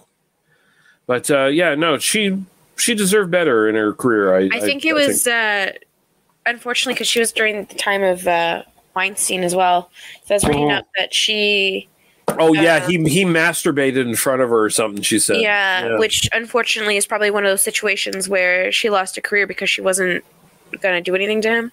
Yeah, that's... Because she was... I like... Yeah, anyways, we'll finish that, and we'll talk about her later. Yeah, we got the great Chris Sarandon here as Reverend J.C. Current. Started off at Dog Day Afternoon. Of course, he's in The Sentinel, Fright Night, Princess Bride, Child's Play, The Resurrected. Yeah, we covered that. The Nightmare Before Christmas is Jack Skellington. Fucking great guy. Love him in this, by the way. And he's a highlight in this. We got Corey Feldman as Caleb Verdew. We covered him in Meatballs 4 way early on in this podcast. And, you know, we don't need to go into his troubled history. But, you know, Corey Feldman and a lot of great stuff in the 80s and even early 90s that we kind of remember. So Aubrey Morris is McCrutchen. This guy's been in a ton of shit. Blood from the Mummy's Tomb, sort of stuck out, Clockwork Orange, Wicker Man. He's in Life Force, Lady Lee, a movie you watched in the last little while. Yeah, he's in it. He might have looked markedly different. I can't remember how he looked in that film, but he's in it. We got Phil Fondacaro as Vincent Prather. And this is basically the guy who was not Warwick Davis. He's like Warwick Davis Part 2, I guess is kind of the way to put it. And he worked a lot more than Warwick, I can tell you that, though. He definitely did. He's in everything. And, he, of course, he's a little person actor. Under the Rainbow, Something Wicked This Way Comes, Star Wars Episode 6. Return of the Jedi, The Dungeon Master, Troll, Invaders from Mars, Ghoulies 2, The Garbage Pail Kids Movie, Willow, Phantasm 2, Monster High, Lady Lee. And Willow. Yeah, I just said Willow. Oh, that's what I mean. Like, I seen Willow and we did Monster High because I just talked about Willow. Yeah, yeah. And Hellraiser, Bloodline, Land of the Dead, the, George Romero return to zombies before he shit the bed and made two really shitty movies. Then we got Paul, not a fan. And then, of course, we have John Kitzer as the voice of the Crypt Keeper. William Sadler returns in a cameo here as the Mummy in the opening, and we got Whoopi Goldberg as hospital patient, which just out of nowhere makes no sense. Whatever. Synopsis for this: Private Eye Rafe Gutman is hired by repressed born-again Catherine to find her missing bad boy brother. The trail leads into a whorehouse run by a 1,000-year-old vampire and secretly backed by Catherine's boss, televangelist Jimmy Current. And yeah, we'll get into this. Gary, what are your sort of initial thoughts on this? I dig the way it starts, much like Demon Knight. It starts pretty cool. It feels like the mummy kind of movie. Mm-hmm. So where these guys are going to dig up this tomb, and curses are going to befall them. Well, their curses come fast because they die from the resurrected Lilith, played by Angie Everhart there. Mm-hmm. And even when she's all fucked up, she's still really sexy, y'all. Start up there. Get the long red hair and the scarred face. I still hit that bit of a guilt bone. It would take me a lot not to fuck her. Yeah, bit of a guilt thing going on there, Mm-hmm. Yeah, that's no secret for me. No secret at all. It doesn't land like the previous one we talked about, but I have a lot of fun with it. I changed my name for this particular review to Horny Feldman because he is horny. You did. He is horny as fuck in this movie. This movie is fucking horny. This movie is super horny. He goes from horny to I'm a vampire now, so I want to fuck my sister for some reason. Yeah. Can I watch? I mean, your sister is Erika Eleniak, so you do, but still supposed to be your sister. He's dead, so it doesn't matter. Porn, dad. I guess undead, but anyways, either way, he was her brother. It's not incest if you're undead. Remember that, children. Right. Yeah. Exactly. No matter what happens, it's not necrophilia when the hunt stops. It's just a sex toy, okay? And after that, who gives a fuck? As long as you do not reproduce with your family member, it's not incest. As long as you eat what you reproduce, it's okay. I got so many clips I'm going to keep now. I'm going to play back. Jesus Christ. Oh. Is this going to be like the new ad for our podcast? We will fight this till the day we die. It feels like it because I do have to redo our ad at this point because you are the co-host lately and I need to update that. So if he fucks it, she comes in it, and I eat it, we're good. Jesus Christ, that's going in there too. We're just a deranged, horny group of people. If you look past, Dennis Miller, who's a world class douche, this movie, much like he is in most everything, he just plays that one note character and everything. No, I would say with me, the Dennis Miller is the least, is the most hard thing to get over as far as like suspension of reality goes. Dennis Miller. You cannot imagine reality where Dennis Miller exists. I can't understand Dennis Miller being a sex slob. Oh, yeah. You can have his brain, but I want his body. Yeah, no, you don't. You can have him, bud. Angie Everhart, no, you don't. You don't want him. It's filled with horror character acts that you know, though, which is I gotta love.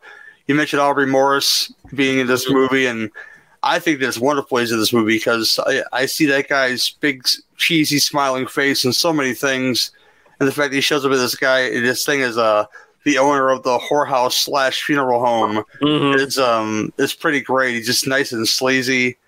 And Phil Fondacaro, I've loved in many, many things, and yeah, I just love a lot of people actors, and he's one of the more prominent ones, and he's great in this movie, and just horny Feldman and charismatic Chris Sarandon, who even as an old man, I'm a straight man, but he would get it. Okay, I think he's hotter now as an old man. You know? Yeah, no, he's well. He is a silver fox. Like he, no doubt about it. He definitely aged well. Mm-hmm. But it's good. It's fun, the horror house and killing vampires and super soakers, and it feels like the '90s. Is all I'll say about that, because you kill vampires, super soakers, it feels like the '90s. Mm-hmm. Yeah. Yep. Lady Lee, your thoughts? I'm kind of obsessed with this movie. Out of the two that we watched, I find this one to be the one that is a little bit more fun. Because the first one is, I find it a little bit more serious. Not saying that they're not both fun. I think they both are fun, but just like in comparative of both of them. So I remember first watching this, and first of all, Lilith comes up. And goddamn it, you're already intrigued because she is goddamn stunning. She's and her the whole way she's such a seductress the whole movie too. Mm-hmm. The way she talks, the way she's always lover and all that kind of stuff. I just love it. I love it. Oh, I love her. And then obviously the boobs that come out just makes it even better because there's so many boobs in this movie. And they keep throwing it in, right? It's every time there's we're dragging a little bit. Boobies, bare ass. When Lilith starts licking that one girl's finger, I'm oh, yep. It's a seduction thing. What do mindless, horny males love? They love titties. Sometimes have an extra titty in this movie. That line about, extra nipple. Yeah, I always wanted a girl with a little something extra or something. He says, Yeah. I'm sorry. Continually. No, okay. I was just about to say. Wait, when did Mallrats come out? What year was that? 96. Yeah, about this time.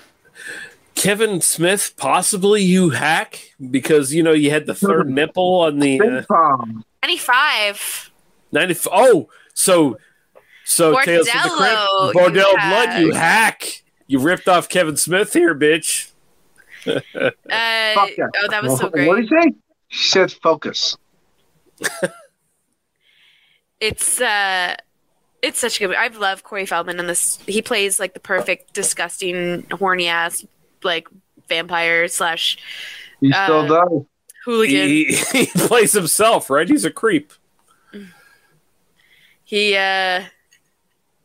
oh man, he's good in this one. I just thought it was perfect. It was perfect. If you're gonna put him in a movie and have him as the person he is, this works out well because I thought he was quite entertaining. I didn't realize that the guy who played Breaker in the first one, I can't remember his name. Mm-hmm. Top of my head. William Sadler, yeah. Yeah, he was the Mummy in the first one. Yes, yep. Sorry, the Mummy in this one. And also, I like how they brought back the key at the beginning. Mm-hmm. So the key from the Demon Knight was used in Bordello of Blood. I'm oh, look at you getting clever. I like that. It's kind of clever, but at the same time, you didn't need to do it. It's just like it feels like a cheap connection to the first film. I enjoyed it because it was a connection between both films. Yeah, it was just this like it was small. It wasn't like talked about or anything like that. It was just if you saw it, you would know because it's not as if they made a big deal about the key in the first place. Like it's just it's there. It just makes me think what happened to Jada Pinkett Smith in the first film. If that key is now in the hands of this midget, I didn't even think of that. I just thought it was just a note to the other film. Be like, hey, yeah. Maybe it's an alternate universe where the key is in the hands. No, there's nothing to do with the key. It's just fun that they did it. Stop it. I had logic problems with it. I'm sorry. You're looking way too much into it. No, all they did was take the same fucking prop and did like a bow. They shouldn't have done it. At some point, G.I. Jane gave it to the midget. They gave it to this. It's okay. No, I can't believe that. I'm sorry. It breaks the reality of this film. No, of course not. It is bullshit. I agree with Lady. It is bullshit. They need to show Phil Fondacaro on the bus when she got on the bus. And exactly. He steals it. Looking devious, and he steals it hilariously. Yes, indeed. Yeah. And tiny little midget hands. That's another thing, too. That demon, when he was like about to get onto the bus, I'm not talking about Demon Knight, but he was about to get onto the bus. I'm like, that's a sexy-looking demon. Yeah, he can get it right. Like I would be, you know what? If I became the person, like any of these things, I would be a vampire pretty quickly. I would be a fucking demon pretty quickly. Let's just face reality. I would be terrible at fighting evil because I'd be a werewolf. By other people. Yeah, well, I mean, Paul is just like basically living now to be bitten by a werewolf at some point. Like that's all he cares about. So yeah. I live in the woods. I wrap myself in barbecue sauce every full moon. I lay out in the woods. Come on now. I don't. But I definitely know I'll be seduced by evil. Just every time. Yeah, like when she was talking to the one girl that she was about to hire. Like, oh yeah. She's gonna hire me? Oh my god, do whatever. Like when Erika was on the thing tied up, and Lilith was like touching her. Mm-hmm. I'm like, yep, cool, take me, I'm good. And like she goes pretty extensive for a movie like this, where it's like, all right, gonna grab the boobies, gonna move down the fucking stomach, gonna like start massaging the thighs. It's like, how far is this movie going? Like. This was like before I had access to porn. It was definitely a movie that I watched frequently. Like before I realized how to. Because the thing is, okay, so this is kind of a funny story, but the thing is about being a female is that you're not really given the tips and tricks of how to like search for porn on the internet, like dirty magazines, all that kind of stuff. Because it's all stuff. Hey! I'd like to let you know, given the tips and tricks, we didn't have porn on the internet. I just mean in my case, I'm a little bit younger than you are, because I saw this movie in my 20s, and the access of porn on the internet was not seen as like something that a girl would do. Like it's bad, you don't do that. And so accessing porn was a really weird thing for me. So these are the kind of movies I used to watch in order to like not have to watch porn on the internet. If you're a guy our age, Lady Lee, you would find porn in the woods for no reason at all. Okay. Yes. I've told this multiple times. I went to hopefully I don't even know if I should say this story. I might not say it. No, just do it. Say it. All you had to do if there was the internet to Google say something and it would come up with stuff. Now I know. But at a younger age, when again women are shamed for watching porn. Oh, I was never shamed for watching anything, so I was just kind of. No, it's not because I was a man. It's because I had a common sense. I said, I want tits. So I typed up tits and it came up. I got shamed so bad. Women didn't watch porn. What are you talking about?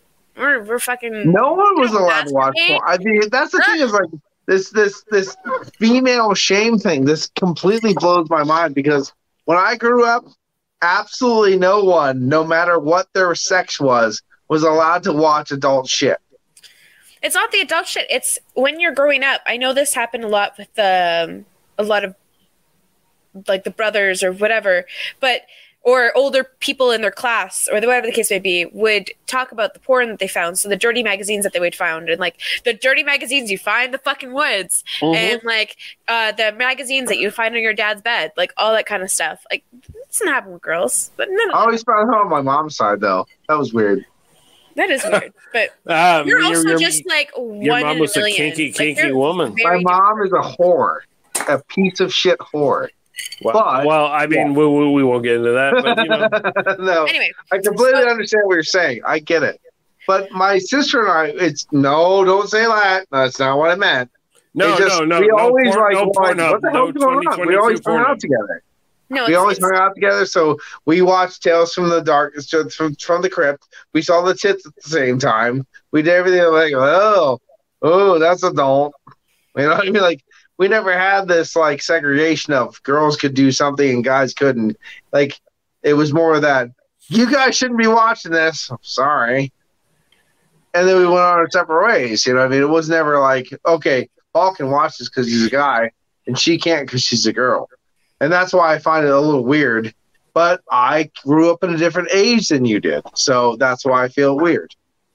So I went to go drop off a tax slip to my neighbor, and he wasn't home, and he left his door open, so we went to go, like, explore his house. Don't ask me why. And I went in his bedroom, opened up his chest of stuff and found all his pornography. And wait, back up. You need to redact this right now. You broke and entered into someone's house? I didn't break it in. The front door is open. That's kind of still breaking and entering. That's still breaking and entering. You're not supposed to be there. No, I know. But, it doesn't matter. We live in the country. Everybody left their door open. So I just walked, me and a friend of mine walked in. And you opened other things. Like, I only opened the chest where we found all the pornography. We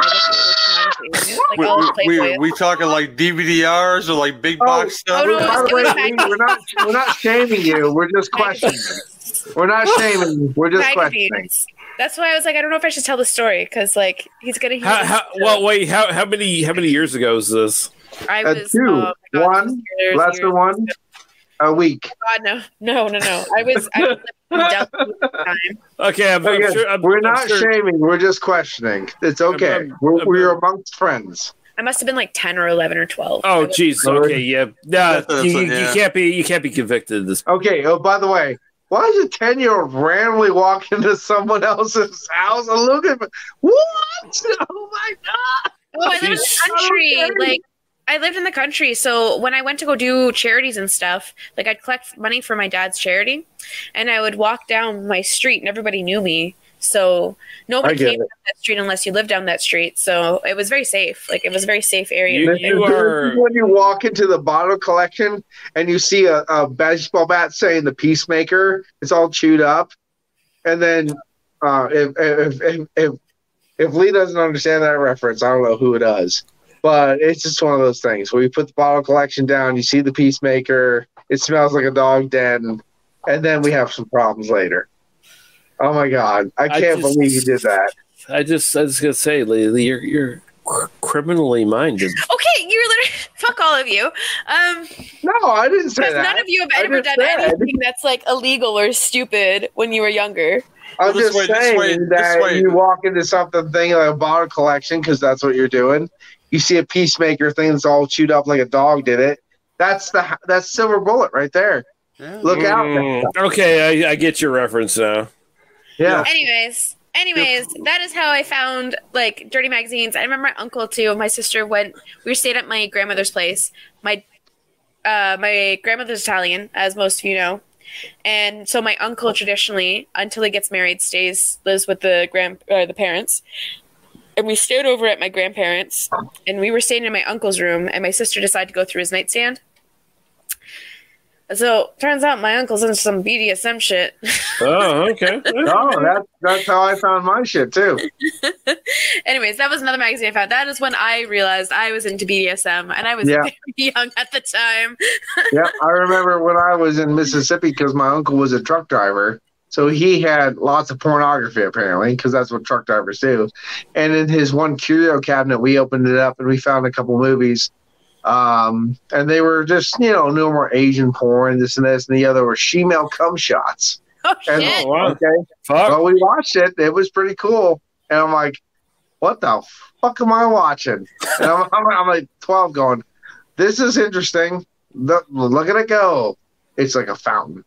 you know, and then we put it back and we just shut the curio cabinet and we just that explains so much about you, Paul, right now. Like I'm hearing this for the first. It's like Old Faithful. Come on, people. Exactly. Look at that thing go.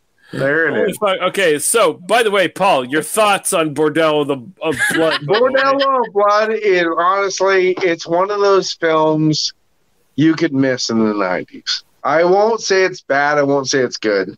It's a film that it comes and goes. It ebbs and flows like the tide. It has its moments. Honestly, it's pretty fun. If you want some cheap tits, if you want some one-liners, if you want to Dennis Miller being the most unlikely protagonist you've ever seen in your fucking life, well, there he is. But as far as it goes, it's a cheap knockoff VHS, direct-to-VHS film. Lots of, like I said, lots of tits. Chris Sarandon's in here, though. Like, come on. Get some fucking props to Chris Sarandon. Yeah. Being the main guy. So good. I love him. Honestly, he is the guy that's the vampire that we all know and love from the 80s, killing other vampires. You can't say no to that. Yeah. I mean, for that alone, I love this film. But for everything else, it's kind of shitey. So there you go. I loved it. That was hilarious. I like this better from this rewatch. I'm not going to say it's better than the first film because it's not. It's much more tongue-in-cheek. Like, this one is much more just explicitly a comedy. Like, it's very much a comedy. The low-budget shows. The budget on this, we'll get into it when we talk about the information here, but very much lower than the original film. Yeah. I will say this for this film, it feels much more akin to the TV series. Yes. Like, it's very much closer to what you would see in the TV series. Like, it's a stretched-out episode that's like maybe 30 minutes too long. I will say they don't skimp on special effects. They don't. No, I was going to say, like, even though the budget is lower, the effect budget in this, like, it feels like it takes up most of the budget because it's still good. It looks really good. It's obviously lesser than the first film, but like, it's still practical effects. It still looks great. Yeah, I use a lot of CGI though. At the same time, like, you see girls with half a tit running around. Well, I don't know if that's CGI so much as it's just like, whatever sort of process on the film that they're using. Yeah, like a film process where they cut half a girl around, run around. Yeah, some sort of composite thing. I'll tell you what. When I first started remembering how the film was, I go, oh, this is just spray the girls, you burst into flames. But then when I really started thinking about it, like, no, there's a lot of things going on. Remember the cross through the girl's chest, like things like that, like, and the guy's eyes popping out and blowing up his skull. And I'm like, actually, no, honestly, if you really take Dust Till Dawn, it has the same special effects. I was about to say this. So, the Bordello Massacre, you hacks, because this is basically what happened from Dust Till Dawn. Like, it's very much the same. It's kind of the parody version of that because it's the super soaker shit. But like, I was watching this scene, it has the same energy as like when the protagonists in From Dust Till Dawn do the vampire massacre thing. Yeah. Right. Like, it's very much the same thing. I gotta say, Dennis Miller, I fucking hate Dennis Miller. I fucking hate this motherfucker. He is not funny. I've never found him funny.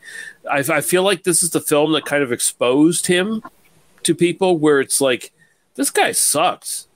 Like, this guy is not funny. Like, I feel like this is kind of the film that like sent his career on a downward spiral towards where he's like, I'm just gonna like whore myself out to right-wing news media because that's the only way I can get like fucking views of people. My thing about Dennis Miller is he did this one thing on one news radio episode that was supposed to be a stalker of Bill McNeil, Phil Hartman, and that was that's always my Dennis Miller thing. That's it. That's my Dennis Miller wheelhouse. I was saying that they let him be a color commentator on Monday Night Football, and they've hated him ever since. The rest of the country, you know. Hey, babe. Hey, babe. I just let me tell you, babe. You're like fucking Xerxes, and you know the great times. You just fail. Like his comedy is, I think, shit. I think the script helped him, for anyone who doesn't know him, because in my case I didn't know him, and I thought it was funny. I didn't think his execution was great. I thought it, like, now especially watching it again, I don't think his execution was very great, but I thought the one-liners were funny. But again, I think that's script, like that's the script writer. No, he ad-libbed most of his shit. Did he? Okay. Yeah, he did. Well, we'll get into the background of this. He was a problem on this film. He was a big problem on this fucking film. But like, I think some of the one-liners, though, because like Tales of the Crypt is known for that. So I think the one-liners that were funny were not his. I think some of them might have been scripted. But I'll just one-liners. Like, we'll get into it. I'll mention a couple more things I really loved about this film, though, before we get into it. But boobs. I mean, yes, boobs. Lots of boobs. Like, this film knew where to throw boobs in. Boobs. Naked butts, they all look good. They're all fantastic. I loved all of them. Again, Chris Sarandon, he's great in this. Like, is like a proto Joel Osteen kind of guy. I love the fact like he tries the Chuck Berry duck walk with his guitar on stage. Doesn't quite get it, but he tries, and I give him props for that. He looks great. It's coming. Yes. It's coming. Like this film is very much like in touch with like here's what the mega churches were doing, you know, kind of thing. And like, I will tell you though that when he's going around with a little squirt gun, he does look awkward as fuck. Oh yeah, and I mean he still dies, which is good because he's a piece of shit in this film. And I love that, you know, he gets his comeuppance because he's been like knowingly letting this bordello of vampires kill people because fucking prostitutes is a sin apparently, and it's the oldest profession in the world, and Manny Macklin did it too, but whatever. So he gets his comeuppance. Again, Angie Everhart, underrated in this. I think she's fucking fantastic in everything she does in this. Like, she could murder me with her tongue any fucking day. Oh, my God. That's not even me saying this is like a redhead fetishist. I will give her head. She can have my heart. She could just burst my heart out of my chest with her tongue. I'd let her do it. It's fucking... She's amazing in this. Again, she should have had a bigger career. Like, she is really good in this. I got a question... I gotta ask, what kind of whorehouse is this? We see these party scenes. Like, when I think of a whorehouse, I think it's like it's a bunch of dudes who want to get fucked and don't want people seeing them get fucked. They want their discretion. They want to take their like choice hooker, go to a room and fuck. They're not going to be partying in this like big parlor with a bunch of other dudes. Like, that does not look good to me. Like, I'm sure there's plenty of people who are into that sort of thing, but like when it's a typical bordello kind of thing. Well, there is for the main line people, and then for the executives, I guess. But at the same time, you see how many people they're pulling in this whorehouse. Like, how would they not? That they have that back end for so you don't even see them. But the thing is, how would they not be found out? Because when we see, though, like, scenes in the whorehouse where there's, like, dudes dancing with the vampire chicks, it's like a couple dozen dudes in there. Like, this town is losing people every night by, like, the score. Like, they would be found out. Like there's no way they cannot be found out. It almost seems like it's only transients though. Yeah, all the people that no one cares about. No, that's not true though. Like there's plenty of people there that look like they're like doctors or people of like. It could be like, doctors that they're just like, nah, you're done. I don't buy that. Like this movie. You have to say. I just think it's poorly written. Stop it. I can't do it because Dennis Miller's in this and he sucks. And I didn't hate him. I fucking hated him. Every fucking moment he's in this movie, I just didn't enjoy him. The first time I think I enjoyed it more. The second time I enjoyed it less. I really, really, really, really regretted watching this film again. Hey, babe. Well, what's that line he says? Hey, babe. What, when he gets her from the police station, something about...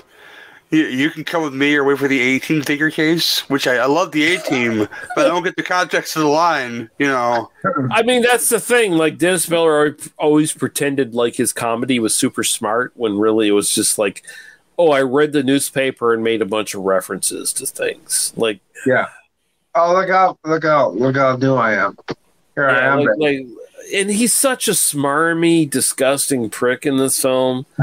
And it's just like, Why am I following you? Like, I'm glad Erika Eleniak bit you in the end and killed you, because even though that makes no sense at all, because like we're not shown any indication that she actually got bit by Lilith at any point. It's just like we see a scene where Lilith is interrupted from biting her. She says that she likes breasts, but she also likes thighs. Yeah, but she's about to bite to her thigh. So the only thing I could think of is that Corey Feldman bit her. No, it was Lilith because she wasn't interrupted. It just cut it to the next scene, and then it took forever. But the girls do, like, it's holy water. It's sunlight. But Lilith had no blood on her fucking teeth, though, when she pulled up. That's the thing. Yeah, she could have cleaned up her teeth. Yeah, but it just like that too with the fake, like the prosthetics. There's a couple of scenes where it's not congruent. Too. Yeah. I mean, there's also a scene in the, like, you can tell how cheap this is, by the way. So, you know, the scene where Dennis Miller and Erika Eleniak are down in this, like, boiler room for whatever fucking reason, and they're fighting Corey Feldman's vampire character. There's literally a dude walking in the background from the boiler room, from, like, the distance coming in. And he's not part of the film. He's not a character in the film or anything like it. It's just some guy they filmed, an extra or whatever the fuck, or a crew member that was in the shot, and they kept it in there. He's walking while Dennis Miller is shooting Corey Feldman in the fucking film, and he's not reacting at all. Makes no sense. It just shows that they did not care. You have to understand this one was more fun. And just get over it. It is more fun. Yes. You needed one line to say, hey, Caleb, you cool, bro? Yeah, bro, I'm cool. And then, you know, that's it, you know. But they didn't catch that. Stop complaining so much. No. He does deserve to complain because it's bullshit. He's trying to dissect this movie way too much. Listen. Here's another thing. That's going to aggravate you. So Dennis Miller, he's in the fucking whorehouse. He escapes the whorehouse. How does he do it? He pours water on the fucking fire on the cremation chute to get back up. How does that work? The cremation chute should be powered by gas. You cannot put out a fucking gas fire of water. Because people watching this movie are not smart enough to realize. And he didn't put water on it, by the way. He put booze on it. Yeah. So he should have made a bigger fire. Are not smart enough to realize otherwise. People like me. I just enjoyed the movie because I was excited for the boobies. Listen, I'll say this, okay? I like this movie a lot more than I remember liking it, but at the same time, it's not nearly anywhere touching the original one. It is not even close. Like, it's obviously a very compromised film with a lot of problems in the background, and we'll get into those. But I like it. I recommend it, but it's not great. It's just okay. It's great. It is no, it's great. Not. It is not great. Wonderful. You shut up. Hilarious. You're hurting your co-host's feelings, Lee. Calm down, okay? I mean, it's perfect. Like, you watch it to have fun movie. Look how red she's getting. Just look how red she's getting right now. She has thoughts on this phone, man. If you're that upset about vampire movies, I have big canines. I'll bite you too. It's okay. I'll bite the shit out of you. You'll be all right. It's okay.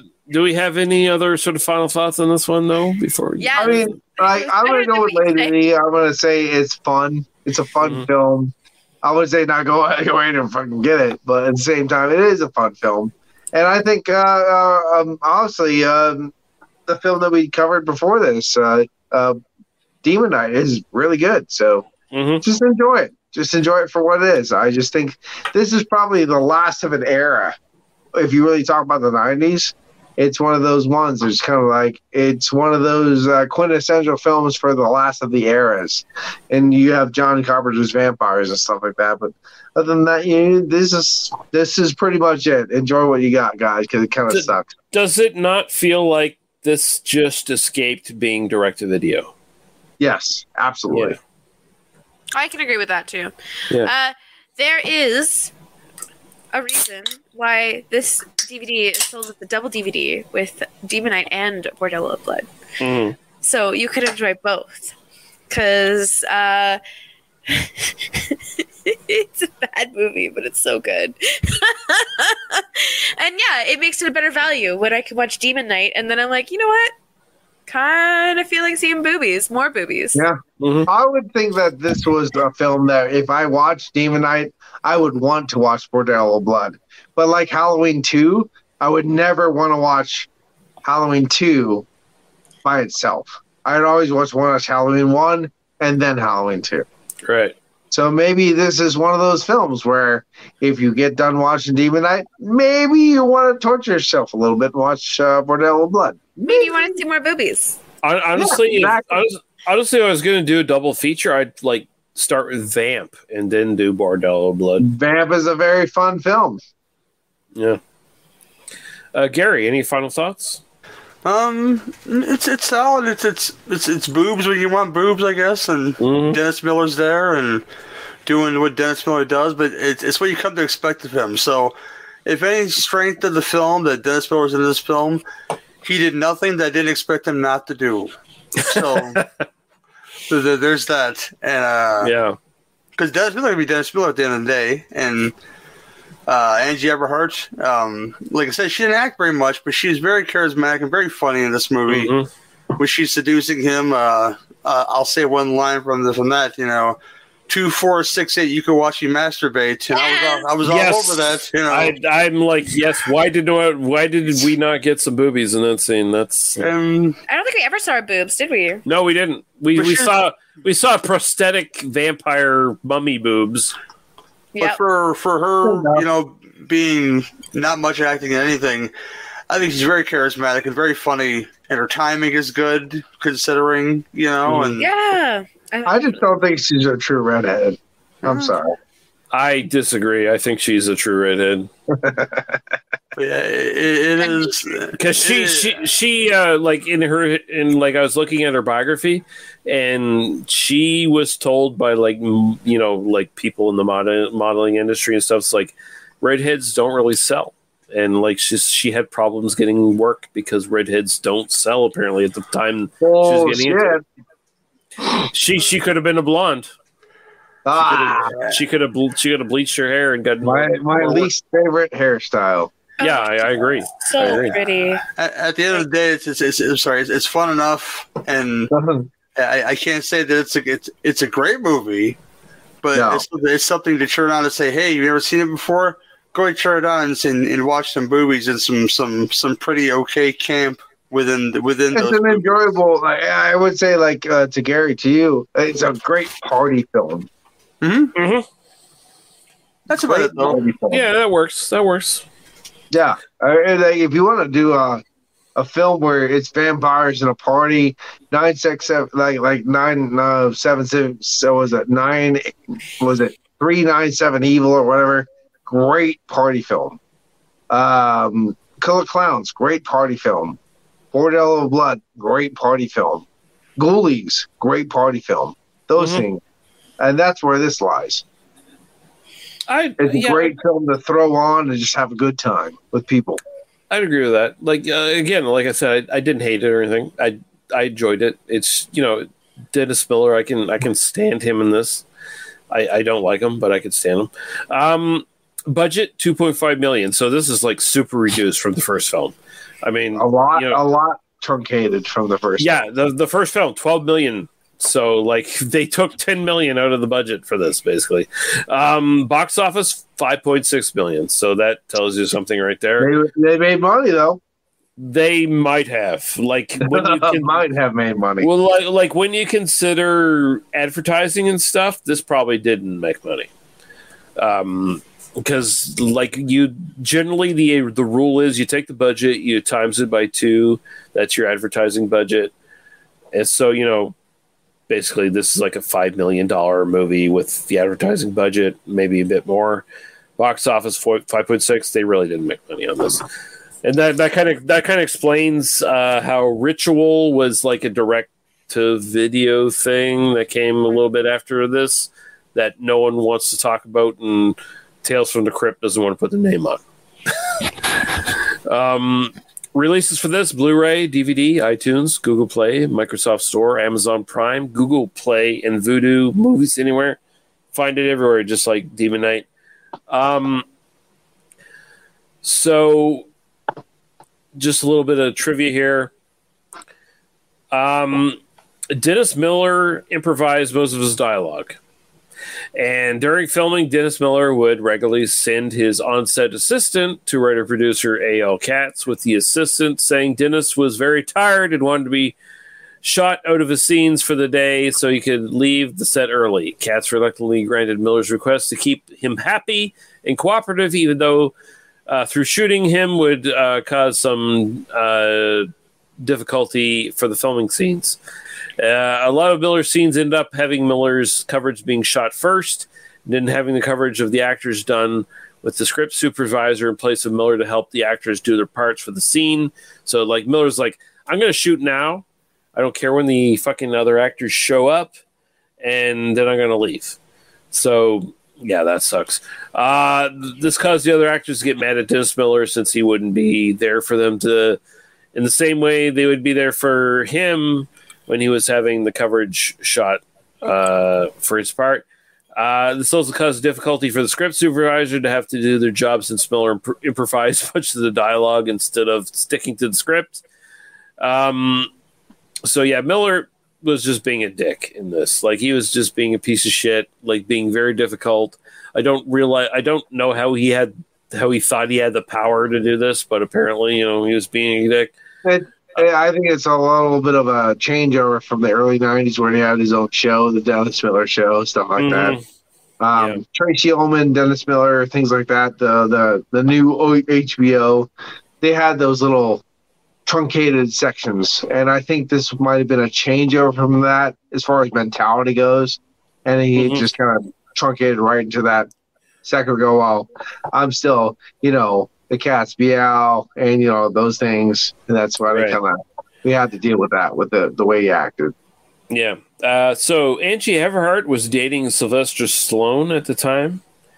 And she got her part basically based on Stallone's suggestion to producer Joe Silver to hire her, despite her having no really acting experience at this point. So this was like kind of her first big break, really. And she did a great job. Like, you know, it was like, it wasn't just like, hey, yo, put my girlfriend in this film. Like, hey, yo, she's actually kind of good. She's actually probably a good actress. She could do something. In the making of featurette on the Scream Factory Blu-ray release, Erika Eleniak admits that there were scenes not shot in which she explains that Catherine was a former porn star named Chubby O'Toole. And we do see in the film, there's a sort of a marquee poster or whatever for Chubby O'Toole that she's like, this is disgusting. If she was a toy song called Chubby O'Toole, I would totally be into that because she is not chubby as fuck. And but the first, if she was, I'd be totally into it. And the first time we see her, she's exercising, right? Where it, like, it kind of implies her she's a character who's like changed her up, changed herself up, right? So the Chubby O'Toole poster is found by Catherine in Rafe's office. This explains the line about Rafe thinking he recognized her from somewhere, as he had the porn movie she was in. So, apparently she was like, fat ass white girl or whatever. That's my kind of girl. Fat ass white girl. That's my girl right there. Mm. I love the chubby old girl. That's right. That's the good kind of girls. Mm. Short, thick, and chubby. And so, just to get into the history of the script for this, Bob Gale and Robert Zemeckis first wrote a version of the script in the 1970s, right after they attended USC Film School, long before the inception of Tales from the Crypt 1989 series. Script is what they presented in their first meeting with producer John Milius, who passed on it and instead hired them for 1941. The original script by Bob Gale and Robert Zemeckis was in development hell for so long that a reference to it appears in Brian De Palma's 1981 film Blowout, in which John Travolta's character Jack, while talking to a movie director, says that they worked together on a movie called Bordello of Blood, which wasn't the title of an existing movie until 15 years later, of course, when Robert Zemeckis produced his film. Yeah. So there you go. Yeah. And that's that. That's it. That's fucking that is the fucking Stone Skinny. Thanks to Lee. So Gary, please plug your shit. Tell people where they can find you. And thank you for joining in, by the way, last minute, basically. You just like, hey, you got a fucking spot? Yeah, we do have a spot. We have a spot for Gary. So, the show I'm there with Lee, Last Call Torch, is our Walter Hill retrospective show with Cameron Scott, of course, can be found with the rest of my stuff on the Butcher Shop feed. Go to your podcatcher, type in the Butcher Shop. You can look for all the stuff out there. LegionPodcast.com, of course. Legion Patreon, you can find the bonus stuff. $2 a month, all that stuff. That's where you find all the Torchy's bonus stuff for sure. And those are always fun to do. Mm-hmm. But, that's about it for me. Stuff's coming out soon, and we should be recording again soon for Torchies. And well, we're gonna going on. I'm finally getting over the change of weather bullshit that I hate so much. It's just hacking up phlegm people. It fucking sucks. It's terrible. But looking forward to it, guys. Sweet. Paul, where can people find you? PA Brew News, YouTube. Oil Paintings by P. Romelli, Facebook, Twitter, Instagram, bullshit. Just fucking go to PA Brew News and sub, because I have no subs. The end. Goodbye. And you'll find his Maniacs Meat podcast on PA Brew News on YouTube. Mm-hmm. Lady Lee, where can people find you? At Miney Tiny All-Star on Instagram, where I update you on all the new episodes that come up on our show. Yeah, exactly.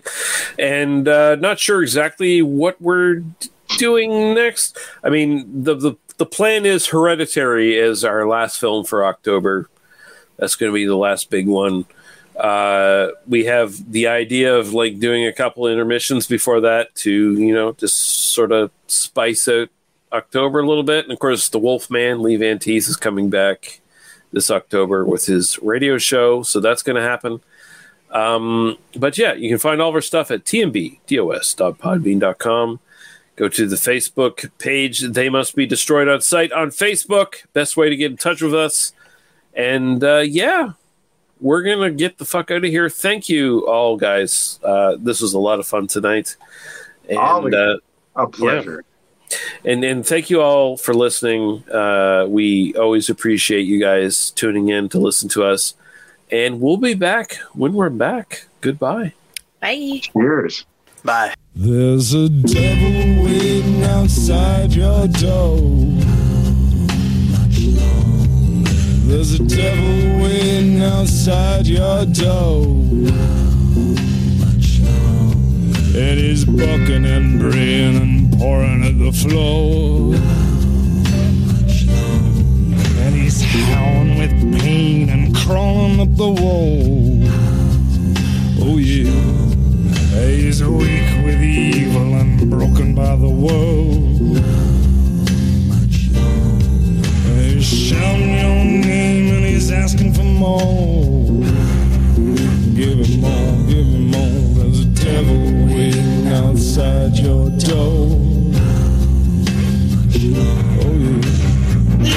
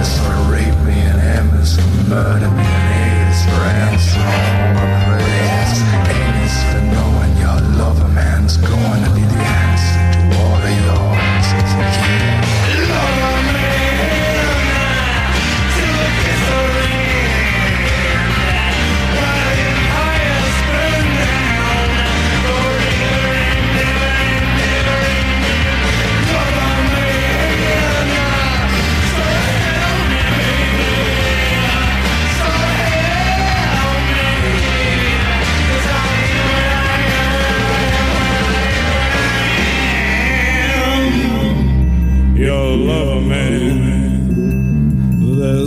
There's a devil crawling along your floor.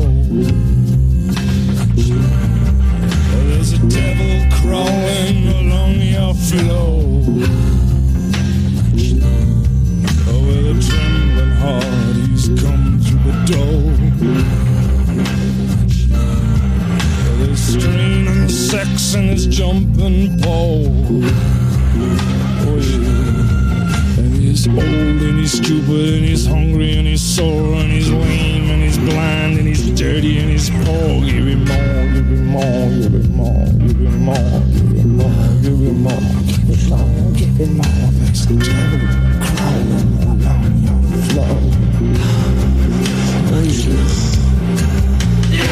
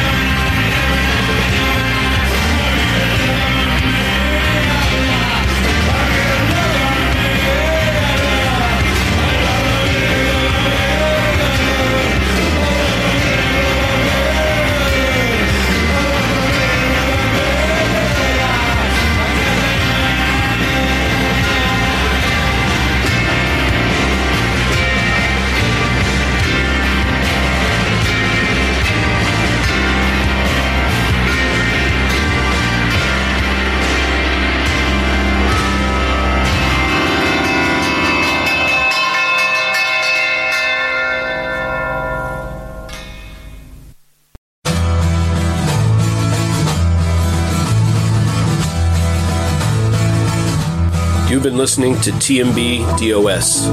They Must Be Destroyed on Sight. For further episodes of this podcast, please go to tmbdos.podbean.com. We're also on Apple Podcasts and pretty much any podcatcher that you can find. Thank you. Drive through.